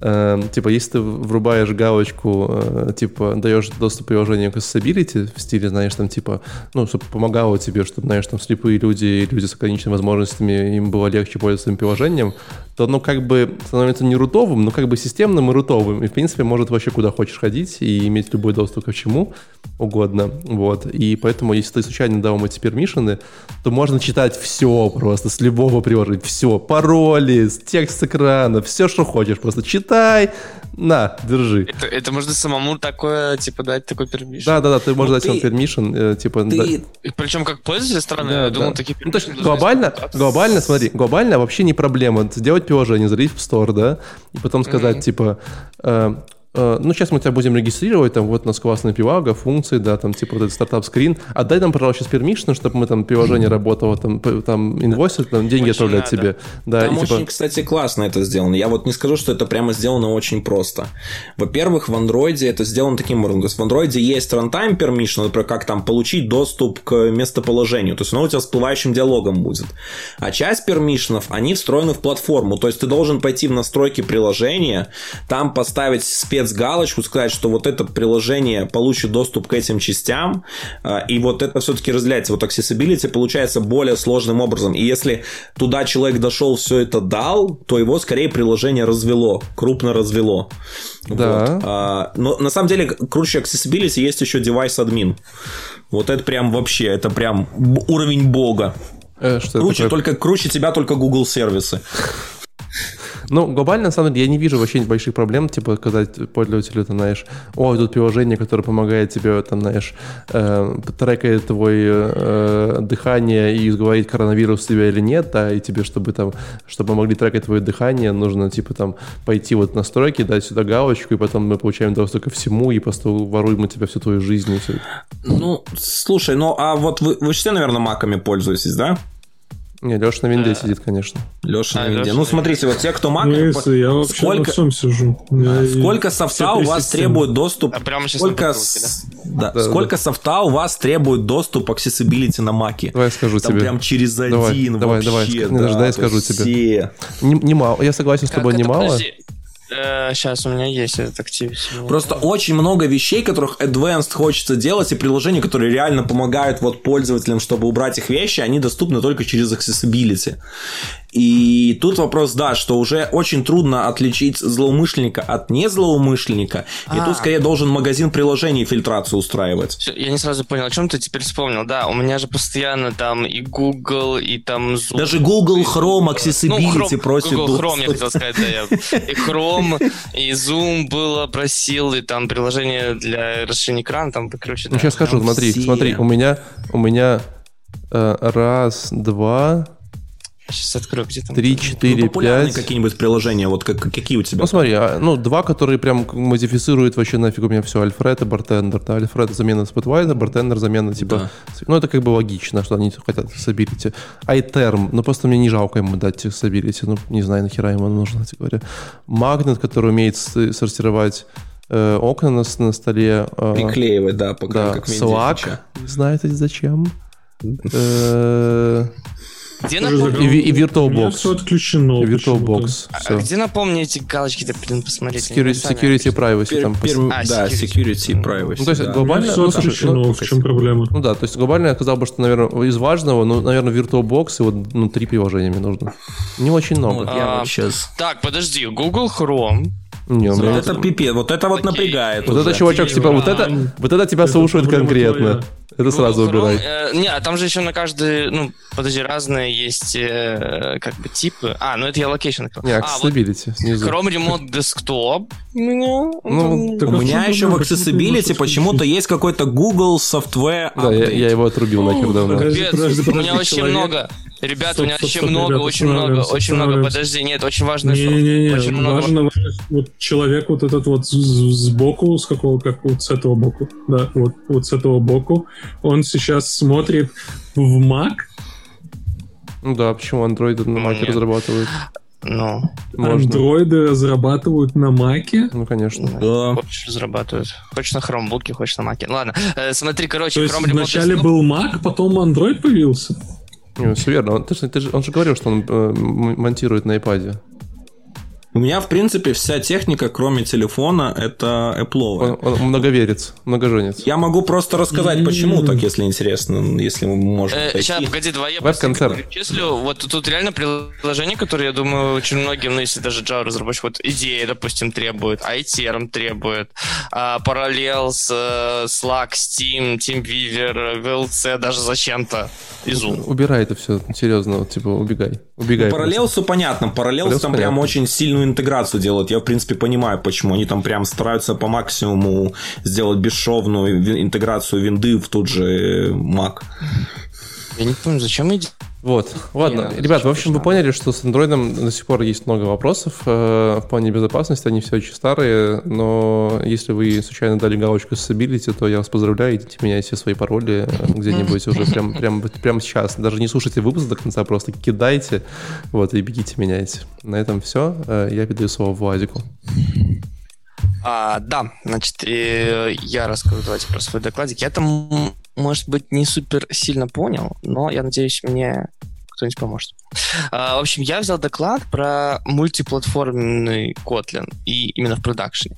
Как мы как бы знаем, все помним, у Kotlin... Ты, ты замедлил? Меня, меня ты... Извините, Валик, ты замедлил бит? Нет, такой же бит. Просто Нет? ты замедлялся сам. А, лол. А, хорошо, просто обычно, когда замедляешься, ты такой, типа, думаешь, что что-то с головой. Попробуй, попробуй успевать ты, говорить. Ты замедлился сейчас? Попробуй говорить в бит, просто успевать, будет прикольно. Так... Ну. Как дела, как дела? Зачитай следующий, зачитай, зачитай следующий доклад зачитай, как рэп. Да, как рэп под этот бит. Мультиплатформ in production. А попробуй замедленно теперь. Так, все, хватит э, прикалываться. Э, смысл в том, что мы знаем все, что Kotlin, он же не только на JVM, да, это вообще язык, который планирует э, быть мультиплатформенным, что не значит кроссплатформенным, это не значит, что ты можешь просто взять и код, типа, запустить какую-то Java жарку, там, где угодно. Ну, нет, но зато ты можешь какие-то куски кода большие переюзывать в разных других своих платформах. И Kotlin у нас таргетит, помимо JVM, то есть основного, еще JS и Native. Да? Речь идет здесь не совсем, ну, не, не про JS, точнее, вообще. А, конкретно Кевин э, э, Галлиган рассказывал про э, Kotlin Mobile Multiplatform. Это вот штука, которая позволяет, э, ну, она построена над просто Kotlin Multiplatform и как бы облегчает чуть разработку именно для мобильных Владик, я тебя. А, кто, а конкретно кто? для iOS. Владик, Владик, кто бьет в микрофон? Я вот не могу понять. Признавайтесь. Леша, я Кирилл? Же. Да, не бейте, пожалуйста, а то прям больно в голову. Да. В общем, э, этот вот Kotlin э, Multiplatform Mobile облегчает разработку э, приложений под э, iOS, но на Kotlin. То есть так тоже можно. Вот. Мало того, что так можно, оказывается, кто-то это реально использует в продакшене. И, э, ну, можно этому посомневаться, но потом э, чел приводит реально интересные, с чем они столкнулись, ну, как бы проблем. В этом понятно, это очень срающая технология, в ней ну, достаточно много проблемок. А, но если бы они не использовали это в продакшене, я уверен, что они бы даже не нашли эти, эти проблемы. Ну, там, в частности, а, они построили так, что юзают ш, э, код, шарит, который между платформами, это только вот бизнес-логика, да, потому что всякие библиотеки, с этим сложно. Нужно, чтобы они были скомпилированы как бы под, э, под разные собственно, версии платформ. А потом, что там еще было? Ну, несколько ссылок приведено, то есть если кто-то реально хочет углубиться в эту тему, э, то в этом докладе довольно есть прикладные а, инструкции, как, как вы можете лучше сделать это и вообще сделать. А, но прикол в том, что приложения такие получаются пока что довольно большие все еще, потому что нужно, помимо Kotlin кода, там нужна еще прослойка, типа, которая в Objective-C компилится, и все равно тебе нужна обертка как бы а, для... А, то есть на, на свифте. Вот. То есть там какой-то манифест, там приложение, по-моему, что-то такое банальное, но все равно это сделать надо. Разрабатывается это все у них там в Xcode, потому что, оказывается, есть плагин, э, который позволяет реально на Kotlin писать в Xcode. Я не уверен, что это супер хорошая идея, но, видимо, если ты хочешь собрать приложение DS, это единственная идея. А, что, что там еще такого было? Ну, в целом, наверное, все. Меня очень удивило, что это реально работает, на самом деле. То есть, понятно, сейчас с этими с очень большими огрехами. Это еще больше по размеру, по проблемам. У них э, планируется, говорят, что, возможно, добавят напрямую interoperability со, э, со Swift в эту вот Kotlin Mobile Multiplatform. Возможно, в 21-м, возможно, позже. Тут я точно не знаю но было бы интересно посмотреть на это.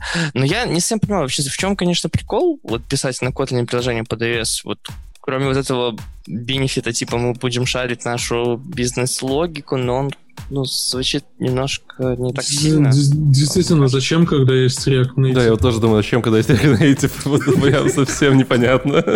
Не, ну типа а, просто... Не, я думал про Swift, конечно, ну, когда. Ну, когда, ну, когда типа не, не, ну, как бы знал Kotlin, а, и надо было приложение написать, типа, а React Native было лень учить. Вот, типа, получилось не так.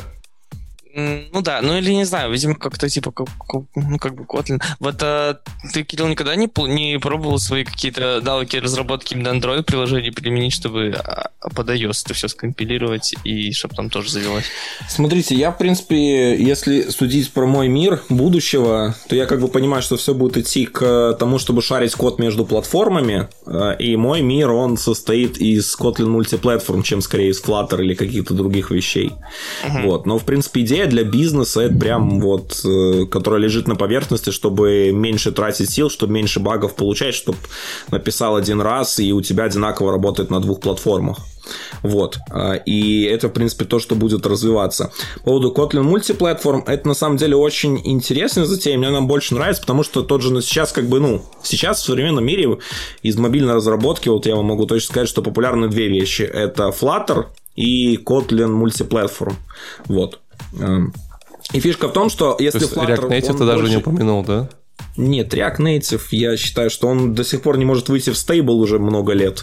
А мы можем сейчас а, а, отключать людей из эфира, Валик, и потом да, менять мы очень view, хотим... три было человека? Опять, да, опять, да, опять мы очень хотим, Леша, тебя отключить каждый раз, но, видишь, все еще терпим. Видите, раньше вы зажимали Android, теперь мы прижмем React Native. Вот, и, короче, и фишка в том, что у Kotlin подход более интересный, потому что он не создает вам доп. кода, прочим, промежуточно он все компилит нативный код вашей платформы. То есть на Android это будет же JVM байт-код, на iOS это будет нативный код платформы. И, в принципе, э, развитие идет очень большими шагами и интенсивное. То есть сейчас уже есть э, Compose, вот то, что декларативный UI, он уже работает не только под Android, но уже и на десктопе запускается. Я думаю, поддержка iOS это уже следующий шаг будет. И, в принципе, это многообещающая технология, на которой есть много больших примеров. Чтобы вы понимали, на Kotlin Multiplatform девелопит Яндекс, Philips, эм, Netflix свое приложение для создателей контента тоже переписал.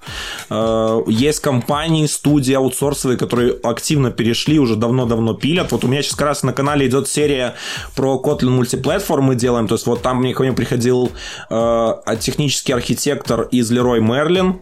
Вот они активно используют у себя. Приходила гостья Аня. Э, Аня Жиркова, она рассказывала, что как они у себя рассказывают, и интро сделала. Вот ко мне сейчас на следующем выпуске в понедельник, такую минутку рекламы сделаю, 1 февраля придет Алексей Михайлов, он технический э, директор в компании IceRock, и они уже два года успешно используют, уже сделали не один десяток проектов, как и перевели на мультиплатформ, э, так и делают с нуля. Они даже iOS проекты пилят на Kotlin мультиплатформ, чтобы потом быстрее подключить туда iOS iOS, они там целый фреймворк сделали. То есть э, успешных кейсов много. Да, технология пока еще сырая, она активно развивается, и вот сейчас большой сделан очень упор на вообще, в принципе, развитие, новую эволюцию в Kotlin, и чтобы улучшить весь этот опыт. Но вот, э, когда еще Бреслав был в JetBrains, он сказал, что вот текущая пятилетка должна закончиться тем, чтобы Kotlin мультиплатформ сделать стабильным а текущая а... пятилетка заканчивается в 13 году, в 23 году. Знаете, самое что интересно? Ну, вот это видно, погоди, просто дополню, что видно, да, что разрабатывается ведь очень активно, ведь, опять же, собственно, все, почему я именно этот доклад среди других, которые мультиплатформы там были э, в нашем списке по Android Summit, я это взял, потому что тут, ну, типа именно in production, то есть мне было интересно реально что если люди там при, приведены там компании тоже, ну, не такие, может, популярные, как вот ты указал, но что вот они используют вот эти вот э, всякие там вопросики, улучшения, обходы, лайфхаки, это все э, выяснено опытом реально ну, людей, которые уже это реально используют и зашипели, это, ну, очевидно. Видимо, будет продолжать все улучшаться. Не, ну прикольно, я не знал, что эта штука растет. Я, ну, как бы я слышу, что Kotlin там целится в нативную штуку на двух платформах, но что они прям серьезно занялись, ну, я не слышал. Даже вот на трех, еще JS. Ну да, еще, еще JS. JS. Ну, это, это все время странная штука. Но из интересного я глянул... Так, быстро... Не, и это десктопы, ну, типа, это тоже native, но можно как бы отделять. И native, и JVM. То есть сейчас они, да, то есть они целятся не по операционным системам, а по, по платформам. платформам. То есть G, угу. JS, JVM и Native. Вот сейчас такое разделение идет. Угу. Ну, интересно, что я глянул, э, типа, информацию, я, как, как это там фраза? Я, мне поступила информация в интернете. Короче, э, посмотрел разные блокпосты, именно вот популярности, есть такое сравнение в цифрах. Единственное, что нашел быстренько вот свежее с 2020 года, это количество работ. Всегда так себе метрика, но можно ее использовать, да. И вот из прикольного, что в LinkedIn на React Native 3000 работ, на Flutter 300 работ, на Swift 8000 работ, а на Kotlin типа 3000 работ. На Kotlin, скорее всего, и бэкэнд, фронт, там фронтенд смешанный, а в React Native, я думаю, скорее всего, еще и React где-то живет там, знаешь, потихонечку, там, не всегда разделяют их. Но к тому, что э, ну, трудно говорить, что React Native э, проигрывает эту битву, да? То есть он там точно где-то там... Ну, смотрите, в чем особенность React Native. React Native по большей части используют специалисты, которые раньше использовали React или пришли из фронтенд мира, то есть где да. они привыкли использовать JS и просто хотят запилить мобильное приложение, и вот начинают использовать это.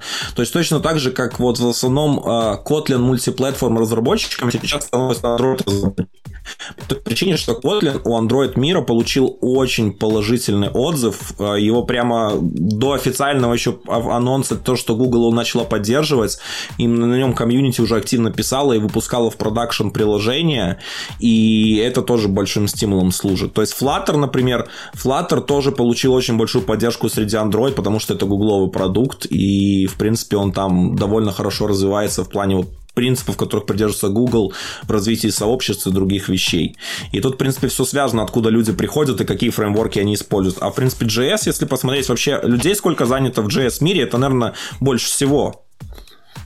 То есть те, кто знает JS, да, что А я пропустил, там же на шарпах же тоже была штука, которая... Самарин. На номер. Самарин, о. Чтобы вы понимали, Все, э, Microsoft, да. Microsoft купила Замарин и девелопит свои приложения на React Native. Ну, типа, Почему нет? Ну, типа, ну, типа просто, что, чтобы не, не доставали, знаешь, чтобы них не спрашивали. Купим и закроем, как чтобы, в конце концов. Вы... Они заинтегрили это все Visual Studio, а там писать можно. Unity нет. Unity это же про игры. Да, да. А, ну, слушай, мне вот интересно, но при этом ведь, э, ну, как бы, есть же хороший best practice, один из э, best practices, чтобы приложение выглядело нативно для той платформы, на котором оно э, работает. А вот мы говорим про общий код, про вот это написал один, работает на всех, про вот э, как этот UI, э, ты говорил, на букву C, тоже она у нас сегодня тема будет. А, Jet, Jetpack, кажется, да? Или так. Это набор библиотек. Немножко другая да. история. Ну, это немножко, ну окей. Ну, типа, а как же вот быть с тем, чтобы приложения выглядели нативно? Так смотрите, в чем фишка. По сути, что есть нативный вид? Это просто какой-то внешний вид виджета. И сейчас это и во Flutter делается прекрасно. Вы делаете один дизайн и просто говорите ему, слушай, а ты используй платформенную тему. То есть, когда ты запустишь на андроиде, он возьмет тему для всех виджетов Material Team.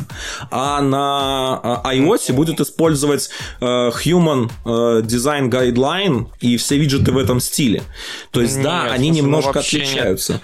Это, это, ну, смотрел, это ж не только тема, вообще совсем не просто тема. То есть э, это то, как э, приложение внутри себя организовано, как взаимодействует, где не, Владик, ну, достаются Владик, вьюшки, ну, откуда Визуальный они стиль, они практически максимально оставляют одинаковый. Даже так, сейчас, вот плохо. получается, даже сейчас Jetpack Compose на андроиде это не использующий стандартный виджет, он будет базироваться на материал принципах, там, на анимациях, на, там, на эффектах, которых должны быть все прочим, и реализовывать эту дизайн-систему. И даже сейчас уже отличие между Jetpack Compose UI одинаковым, построенным на, на, на существующей системе виджетом в андроиде, он немного отличается.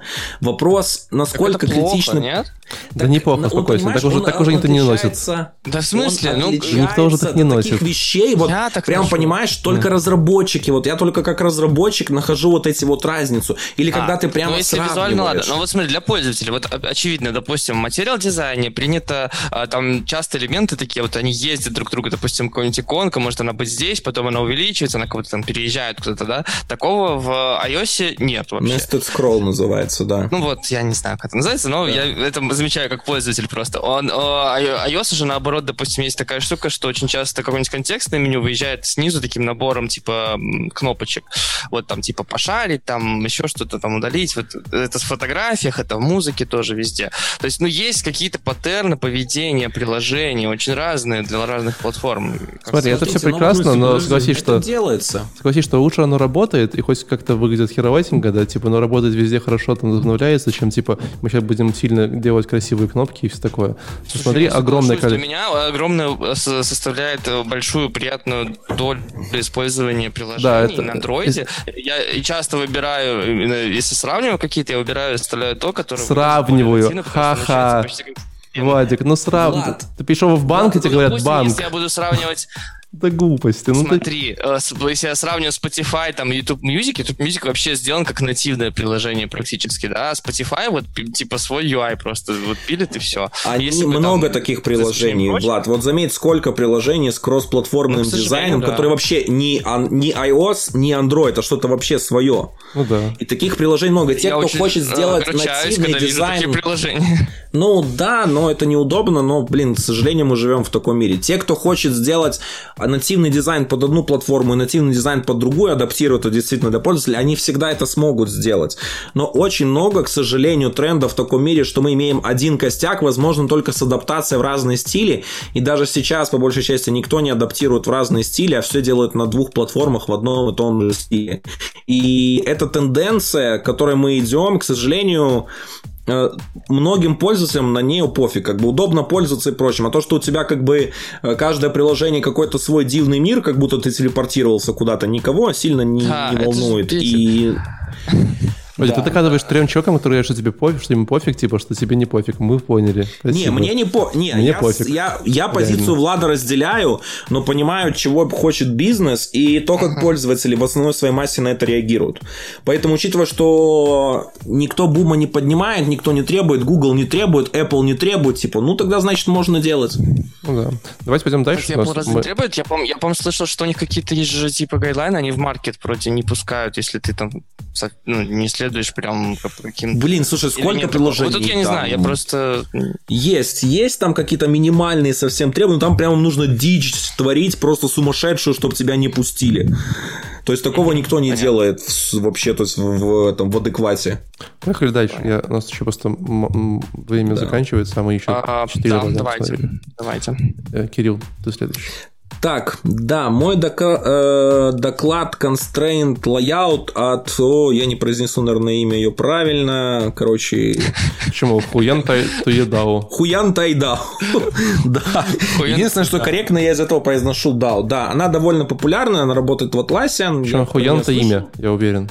Вы знаете, да? Ну, да, да. Вот. И фишка в том, что она, в принципе, сделала очень базовый доклад про constraint layout. То есть, это такой один из лайаутов, который можно использовать, чтобы располагать там виджеты. Э, доклад довольно базовый для тех, кто, в принципе, constraint layout использовал и не, там не использовался генерацией кода, а именно что-то писал ручками и делал более-менее, ничего нового для себя не найдет. Э, либо максимум там может более новые свежие фичи там из второй версии найдет. Одну фичу. Что такое constraint layout? А... Скажи, пожалуйста, для тех, кто не в курсе. Constraint layout, ну, как в любом, типа, как в любом UI, э, как и в iOS, как и в Android, есть лайауты, которые позволяют внутри себя вьюшки располагать. Ну и вот constraint layout, это который позволяет относительное расположение вьюшек друг друга делать. Он, короче, там имеет кучу всяких возможностей, он там прям можно наколдовать что угодно ну, практически что угодно. Там прям даже по кругу можно располагать вьюшки в нем. Там вообще, я не знаю, чего там только нет. Вот. И вот она рассказывает про все эти возможности, начиная с самых базовых, заканчивая вот то, что появились 2.0. Эм, там а, этот motion layout, который построен на основе constraint layout, там для крутых анимаций, там вот этих вот скроллов и прочим, всех она не рассказывает. То есть это не, не нужно было втягивать, потому что там можно было вообще целую серию докладов делать, поэтому. Но доклад такой, как интро для тех, кто кто этим ничем не увлекался, то есть не знает, не пробовал, будет очень полезно. А у меня вот прям сразу доконочку доклад есть, я даже их немножко поменял местами. Эм, как бы Давай, может, сразу об этом поговорим, да, потому что э, что, вот, как бы, если в iOS, то как бы, все понятно, да, там вот экран, челка сверху, как бы ее надо там вырезать, как это, не знаю, разработчики делают, да, то сейчас как бы в мире Android еще появилась боль, ты говоришь, там было раньше 64 билда, а теперь еще появились приложения, ой, приложения, э, девайсы, которые foldable или с двумя экранами, dual screen. Вот. Э, явно э, constraint layout в эту тему замешаны. На самом деле нет. Foldable телефоны сделали как фактически как телефон, планшет. То есть, если он у тебя в сложном состоянии, у тебя все как у телефона. Если у тебя ты его раскладываешь, у тебя все как для планшета становится. То есть, на разработчиков это никоим образом не влияет. Mm-hmm. То есть, если у тебя ты можешь дополнительно адаптировать свое приложение, используя библиотеку, которая дает там для foldable понимать, типа, как он там открыт, что-то сделать. Например, когда он у тебя открыт, вот как ноутбук на 90 градусов, что ты можешь на одной части показать как клавиатуру там, с геймпадом, а вторая у тебя будет экраном. Да, то есть ты можешь дополнительно адаптировать, но фактически это нечто похожее на сплитскрин. Вот, чтобы вы понимали. То есть, если у вас, как вот вы взяли планшет, разбили на его на два приложения, у вас будет как приложение для двух маленьких планшетов или для двух телефонов. А, и, соответственно, вот просто оно складывается вот так. То есть, э, foldable устройство, честно, на самом деле, много было не хайпа, типа револю, ну, как типа, что там прям что-то следующее прочим, но на самом деле я, честно, не слышал ни запросов адаптации на эти устройства. Я ни разу не видел его в жизни. И я, честно, не представляю. Я думаю, пока эти устройства не станут дешевыми, ничего не стоит ждать. То есть, подожди, ты сейчас, ты сейчас признался, что как вот если знаешь, э, средний разработчик не проверяет его код в Safari, то средний Android-разработчик не проверяет э, его приложение в foldable dual устройствах. Он такой, ну, нормально, запустится. Оно, оно не является таргетированным и вообще не занимает какую-то значимую долю. И оно, в принципе, запустится и будет работать без проблем. То есть, потому что, я же говорю, это либо телефон, либо планшет. Чтобы вы понимали, практически никто из Android-разработчиков не адаптирует свои приложения под планшеты, потому что планшеты на Android думаю, это как динозавры. Я думаю, нужно было просто говорить, не адаптирует приложение и дальше а. продолжать. Подождите, тут должен вмешаться я и сказать, что мало того, что почти никто не адаптирует по планшету, даже те, кто это делают, они, конечно, молодцы, но они, в свою очередь, не адаптируют приложение под хромбуки. Ой, хромбуки. Все... Android тоже приложение. Все четыре хромбука, которые Потому в мире... сюда тоже нужно адаптировать. Сюда просто обычно ставится реально тоже планшетская версия, и она, блин, не всегда работает хорошо. Клавиатуру не поддерживают. Вот, клавиатуру не поддерживает, кур... да. курсор. Ну, просто, опять же, это очень нишевые девайсы, плюс еще есть большая тонкость с Chrome, э, с Chrome этими, с хромбуками в том, что они сейчас в основном все уже на x86 процессорах. Подожди, подожди, а, а можно... 86 процессора практически все игнорят. А, вы, вы же понимаете, что вначале, э, вначале э, Кирилл жаловался, что типа вот он iPad Pro рендерит видосы и все делает классно, да, типа у него там нужно его не сворачивать, а тут так получается, что как бы если бы он это сделал на любом Android планшете, у него просто ничего не работало. Ну, неправда. Ну, наверное, там что-то есть, не знаю. Ну, что вы так... А, кто-то, кто-то, когда Chromebook ну... новый выходил, от Samsung, кстати, хороший был новый Chromebook, Galaxy Chromebook, там рекламировалось какое-то приложение для... Ну, я, я просто могу много на эту тему, типа, умерших девайсов рассказать, но мы уже вначале затянули выпуск, я просто не хочу начинать, но в общем, просто а... есть вот про эти вещи что рассказать. На самом деле мы соединили две, темы в одну, потому что у меня был доклад по screen и multiposture, и я тут разделяю мнение Кирилла, что кажется, что революция не произошло, ну просто можно пока Apple придет сделать нормально, как обычно, да, то есть, а потом типа поймем. Технология. Технология самих экранов плохая, потому что э, экраны складываться могут, но вот защитных стекол нормальных, чтобы mm. не было вот этой вот перегородки видно. Впрочем, короче, технология интересная, с ней есть что играть. Явно там и Microsoft показала интересные кейсы, и Samsung, и Huawei. Проблема сейчас технологическая, что пока рано, плюс нужно сделать массово, чтобы эти устройства можно было делать по 500-600 долларов хотя бы, а не по полторы-две тысячи, как сейчас минимум. Ну да, ну и поэтому как бы понятно, что в screen э, экранах возникает еще большое количество э, историй. Как раз вот это вот Нитья Нарашиман э, из компании Microsoft рассказывал, они выпустили свой Surface Duo, и она как раз занимается видимо, продвижением. И, ну, прикольно, что на самом деле, как бы, ну, там, как бы, идет какая-то движуха, люди запариваются, делают какие-то гайдлайны, какие-то фреймворки, эмуляторы, чтобы все это росло, работало, да.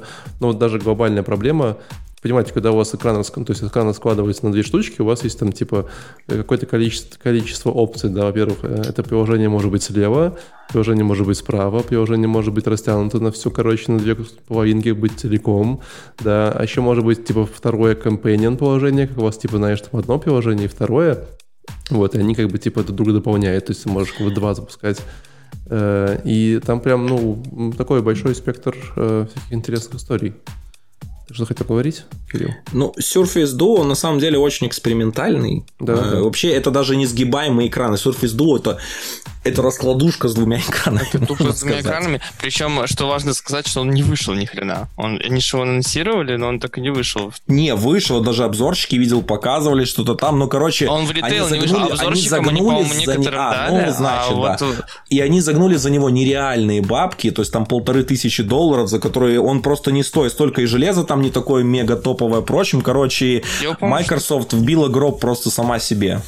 Да-да, я просто э, один из там недавних смотрел там на другой обзор, там был, по-моему, все-таки именно короче, раскладушка, только типа ноута.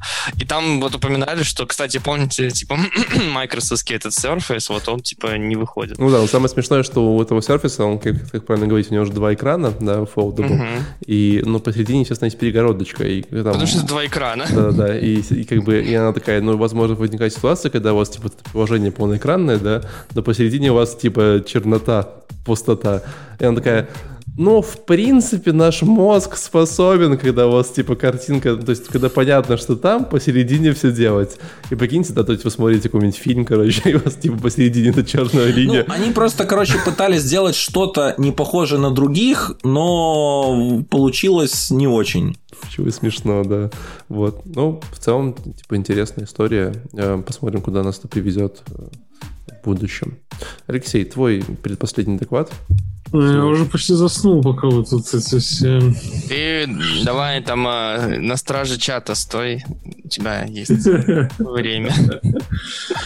Короче, следующий доклад Resyncing UI Imperative to Declarative Joy Birch and Pratik Prasad. Насколько я понимаю, да, даже можно музыку остановить. Ресинкин UI, типа передумать что-то, да, переосмыслить. Переосмыслить. Да, да, да. Но... Спасибо. Но как бы это уже осмысленно давно в вебе, И, насколько я понимаю, вот эта вот вся движуха, то, что идет, э, типа, давайте декларативно писать наш Android, это все вот этот, этот React, Redux, State Machine. То есть, ну, основная идея, короче, это то, что мы, типа, а, а, как это, не пропихиваем там сверху вниз по дереву, тебя что, Кирилл, не слышно. Мы не пропихиваем по дереву сверху вниз там все параметры наши, все даты там и прочее. А у нас есть стейт, в зависимости от стейта наши компоненты там каким-то образом реагируют. Наверное, доклад на этом все, но есть как бы вопросик.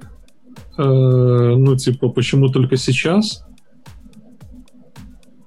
Не, ну ты же понимаешь, вначале у них восьмой в Java появилось функциональное программирование, вот сейчас типа React завезли. То есть я думаю, там туда-сюда, возможно, какими-то микрофронтенды, Gatsby.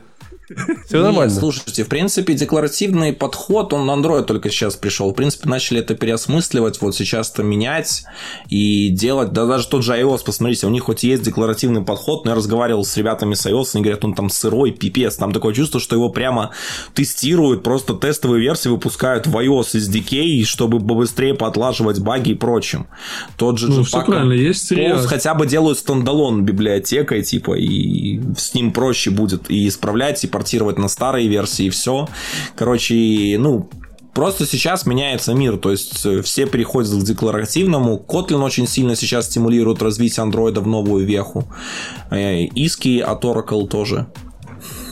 Ну да, на самом деле еще вот э, из доклада то, что все ставят э, ставку на Jetpack Compose, и там еще было как-то после доклада сессия QA, и ребята спрашивали, что типа, если мы сейчас уже начинаем двигаться в декларативную сторону, то есть там как-то начинаем разделять там нашу логику, но еще не пользуем Jetpack Compose, так как он как бы не вышел, нормально ли это? Ну и вроде как э, ответ да, что это хорошо, что вы идете в этом направлении, разделяете, там все это классно, но все равно как бы, блин, почему только сейчас не совсем понятно, когда это вроде совсем логичная такая штука. Кстати, Валик про Gatsby, это же уже давно на телефонах э, есть, ты можешь просто веб-вью открыть и все, и забить нафиг на все эти... Я вообще не понимаю, зачем приложение делать, можно было ну, все открывать всегда просто заворачиваешь. Ну да, да. Ладно, Я не понимаю, почему умер же этот, как, как это назывался фреймворчик? Э, Ионик. Ионик. Да. Ну, Нормальная же тема была, хорошо двигались. Нет, плохо На его место придет три новых. Хорошо. Ну, не знаю. Я, кстати, я не слышал сейчас про какой-нибудь хороший фреймворк, который WebView использует. Э, я слышал Google Chrome, например, как типа такой фреймворк.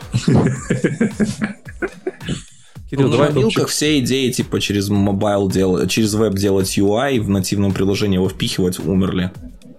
Ну, ну, потому, кстати, ну, потому что потом тебе нужен доступ к камере, и ты такой, привет, знаешь, типа, или там геолокация. Они получаются хуже по качеству, по отдаче, особенно они не могут рендерить в высоком, высокой да, частоте кадров, все, и все, и все Ну да, там анимации хорошие, они просаживаются, понятное дело.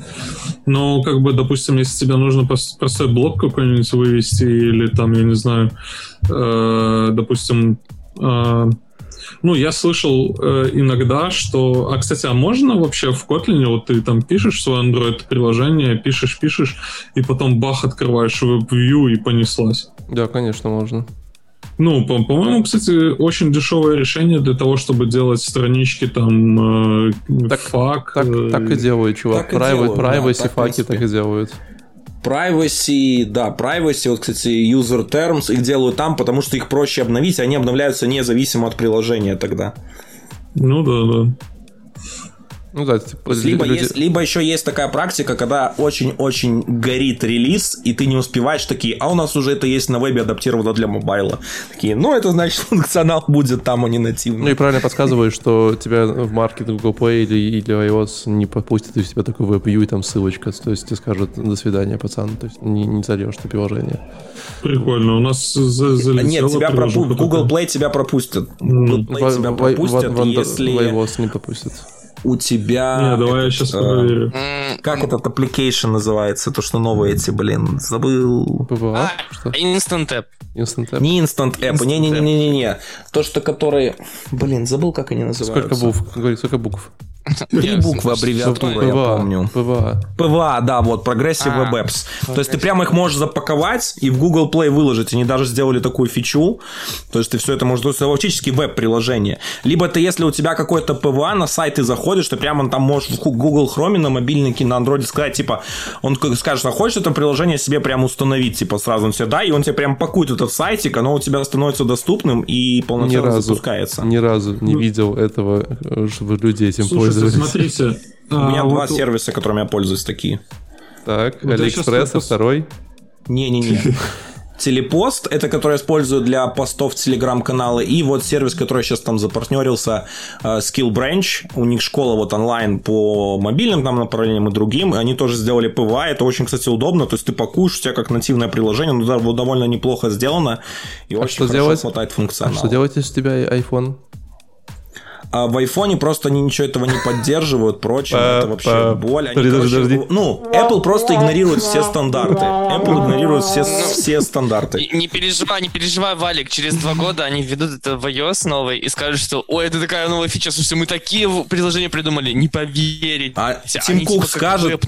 Не, вот, да, там, типа... там очень много проблем с безопасностью, это Apple, Apple это не пойдет. Apple Web Native Apps, it's amazing.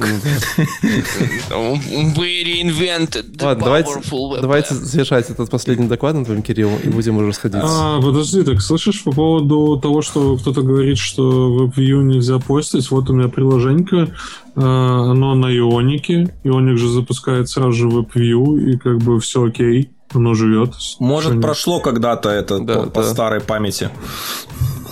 Ну, Apple же постоянно тут... политики меняет, и фактически в один момент могла политика поменяться, они не пересмотрели все, ну, то есть не делали глобальный анализ App Store, чтобы забанить такие приложения. Леха, я пробовал, новое не проходит, гарантирую тебе, мы так пытались что-то заливать. То есть Ионик в новый, новый не, не затянуть? Они, они банили, они уже говорили там, что такие приложения будут банить. Mm, блин, ну это, это грустно прям. Да. Ну, как бы они хотят нативные приложения. Кирилл. Ну тогда, короче, Гэтсби, Гэтсби нельзя. Кирилл, поджигай. Да, давайте. Короче, последний доклад, он на самом деле очень интересный, очень актуальный, и особенно в Android мире. Получается, что в Android мире мы... А, доклад давайте назову вначале. То есть, это миграция с лайфдаты на карутины. Э, вот. И э, это что такое live data сначала расскажу. Короче, live data это такой объект, который позволяет хранить в нем значения. На него могут кто-то и ну подписывать, то есть обсервер фактически паттерн реализует. На него кто-то подписывается, и все получают обновление. Вот. Это какая-то такая реактивщина из мира андроида, которая связана там с UI, ею все очень обмазывались, она рекомендуется в архитектурном подходе от Гугла. Ее даже рекомендовали всовывать на слой репозитория, куда только не совать, короче, но в итоге это было плохо, нехорошо, так не стоило было делать. Если вы сделали, я вас расстрою. А, вот. И тут рассказывает автор, в принципе, то, что сейчас Google рекомендует. Сказал, типа, все, забудьте про лайфдату. Лайфдата нужна только для взаимодействия между view-моделью и view, а везде должно быть, э, везде не должно быть ничего связанного с Android-платформой. Как бы clean architecture, типа, есть, вы что, забыли? Типа, то, что мы рекомендовали раньше, не, не вспоминайте. Вот. И автор рассказывает вот, вообще, как у них было по, вот, кстати, у них как раз-то и было все по рекомендациям Google сделано, и как они в один момент поняли, что нужно с этого уходить уходить. А, мне доклад понравился тем, что автор рассказывает, помимо того, что почему они там решили переходить, что это за вещи, он полностью показывал, как они старались это делать э, эм, процесс миграции очень бесшовный, там, используя аннотации, deprecated, как они это меняли, какие аналоги заменяли, все, то есть автор очень хорошо подробно рассказал про процесс миграции. Это именно в своей библиотеке, да? Я немножко... А, вот это вот с лайфдаты на карутины. Это все, это вот лайфдаты это гугловская штука, карутины, ну это из Kotlin стандартные карутины и Flow, вот это вот это из все из э, Kotlin, Kotlin X карутин библиотек. Mm. Вот. То есть это то, что сейчас, то, что было рекомендовано Гуглом раньше, и то, что сейчас рекомендуется. Вот такая миграция, можно то сказать. Если... Я услышал... Лайфдата все уже деприкейтнули про... или типа еще остался? Кто? Wave Data. То есть он... Она ее не деприкейтнули пока. Она как бы Google. Вот чтобы вы понимали, была такая штука SyncTask, э, ее уже не рекомендовали использовать еще в Android 3.0. Чтобы вы понимали, Android 3.0 вышел, по-моему, в 2012 году. То есть ее уже тогда не особо рекомендовали так использовать. А деприкейтнули ее только в прошлом. И что-то там, помните, была такая штучка, вот помню, там не надо было как-то, как она называлась, сколько да, букв Да, то есть ее уже никто не использовал, про нее говорили, но Google, короче, э, deprecation цикл вообще, в принципе, и расчистка SDK происходит э, не так быстро. Единственное, что я помню, что быстро произошло довольно, когда выкосили Apache HTTP клиент. То есть его довольно быстро там сказали не использовать, и буквально там через пару версий Android вы, ну, выкосили. Вы Прямо потом, вообще. А вы потом удивляетесь, что у платформы есть проблемы с безопасностью. Этот, а, а выкосили из Android он ту фишку, когда у тебя было несколько приложений, которые чистят твой кэш. И тебе нужно было там через каждые там три открытых приложения открывать э, клинап какой-нибудь и чистить кэш. А, это, наверное, про работу системы. Мне, мне, кажется, мне кажется, у Леши, знаете, как это вот флешбеки из Вьетнама просто. Он когда-то типа взял телефон с, с андроидом и такой, а помните там кнопка? Типа он так периодически, знаешь, вот переклинивает. Да-да, взял его, увидел там там. Да-да-да. Не, на самом В 17 деле, году вы понимали, в андроиде, в андроиде то, что вот если было 5 лет назад, даже сейчас, там прошла огромнейшая эволюция. Э, То, что вот Android 5.0 на самом деле стал такой большой отправной точкой, потому что там поменялась виртуальная машина, поменялись очень многие механизмы, и в нее был заложен офигительный фундамент, который позволил ей классно эволюционировать.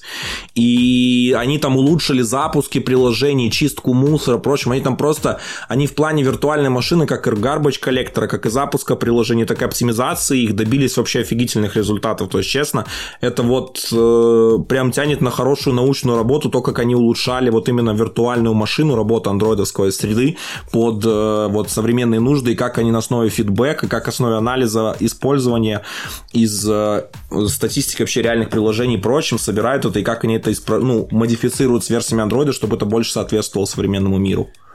Поэтому же и пиксели э, намного быстрее летают, чем айфоны, как бы. А люди все равно не обновляются. И ты такой сидишь, думаешь, блин, мы тут три года собирали данные, типа, а вы все равно пользуетесь Ну, не, шестым. на самом деле, те части, которые Google обновляет, они все их обновляют, нет выбора, потому что это виртуальная машина, и там по-другому не обойдешься. Да, скорее всего, да. То есть, на самом деле, там очень много классных вещей. Вот опять же, Чет Хас, вот у него был другой доклад про эволюцию Android Runtime. Это вот просто классно, я рекомендую всем загуглить, посмотреть. А, Он его рассказывал, то есть там, может, не до самых последних версий, но он там прям показывает, какая происходила эволюция, и что она привносила, и насколько ускорялась сборка мусора, насколько ускоряется исполнение приложений, и как это позволяет андроиду работать на более слабых устройствах. Идеально. Ну что, ребят, мы уже почти вываливаемся из тайминга, давайте будем завершать. Леша задал все свои вопросы, надеюсь, из этого, из своих флешбеков Вьетнама. Э, Все, что остальное мы поговорим после шоу. Э, Спасибо, Кирилл, что пришел к нам сегодня. Э, Было очень Да, интересно. спасибо, что позвали. Мне было классно. Спасибо большое. Я думал, что я буду спать, но- Зовите еще. потому что Android вообще кому нужен, но нет, я прям с удовольствием послушал. Захотел перейти наконец? У меня была какая-то теория такая, типа, что можно попробовать пользоваться по Android, но потом я вспомнил, что как бы, ну, не хочется, чтобы все твои личные данные куда-то утекли, там, знаешь, карточки, там, деньги, поэтому я решил остаться на айфоне. Возьми пиксель. Чтобы они утекли Гугу, хоть знаешь куда, и звонить, там, типа, там, типа, верните, пожалуйста, типа. На самом деле у Apple на платформе своей намного больше прав, чем у Гугла. Это правильно, но я, хоть как-то в них уверен, как компания, а в Google я вот вообще не очень люблю просто как компания. Извини, извини, Сережа. Вот. все, всем пока, до следующей недели. Э, кушайте вкусную еду, э, спите как минимум 8 часов, э, обязательно не болейте короной, гуляйте побольше и слушайте про конф, подписывайтесь, ставьте лайк, вся эта вот ерунда. Все, пока-пока. Всем пока, ребят. Пока-пока. Всем пока.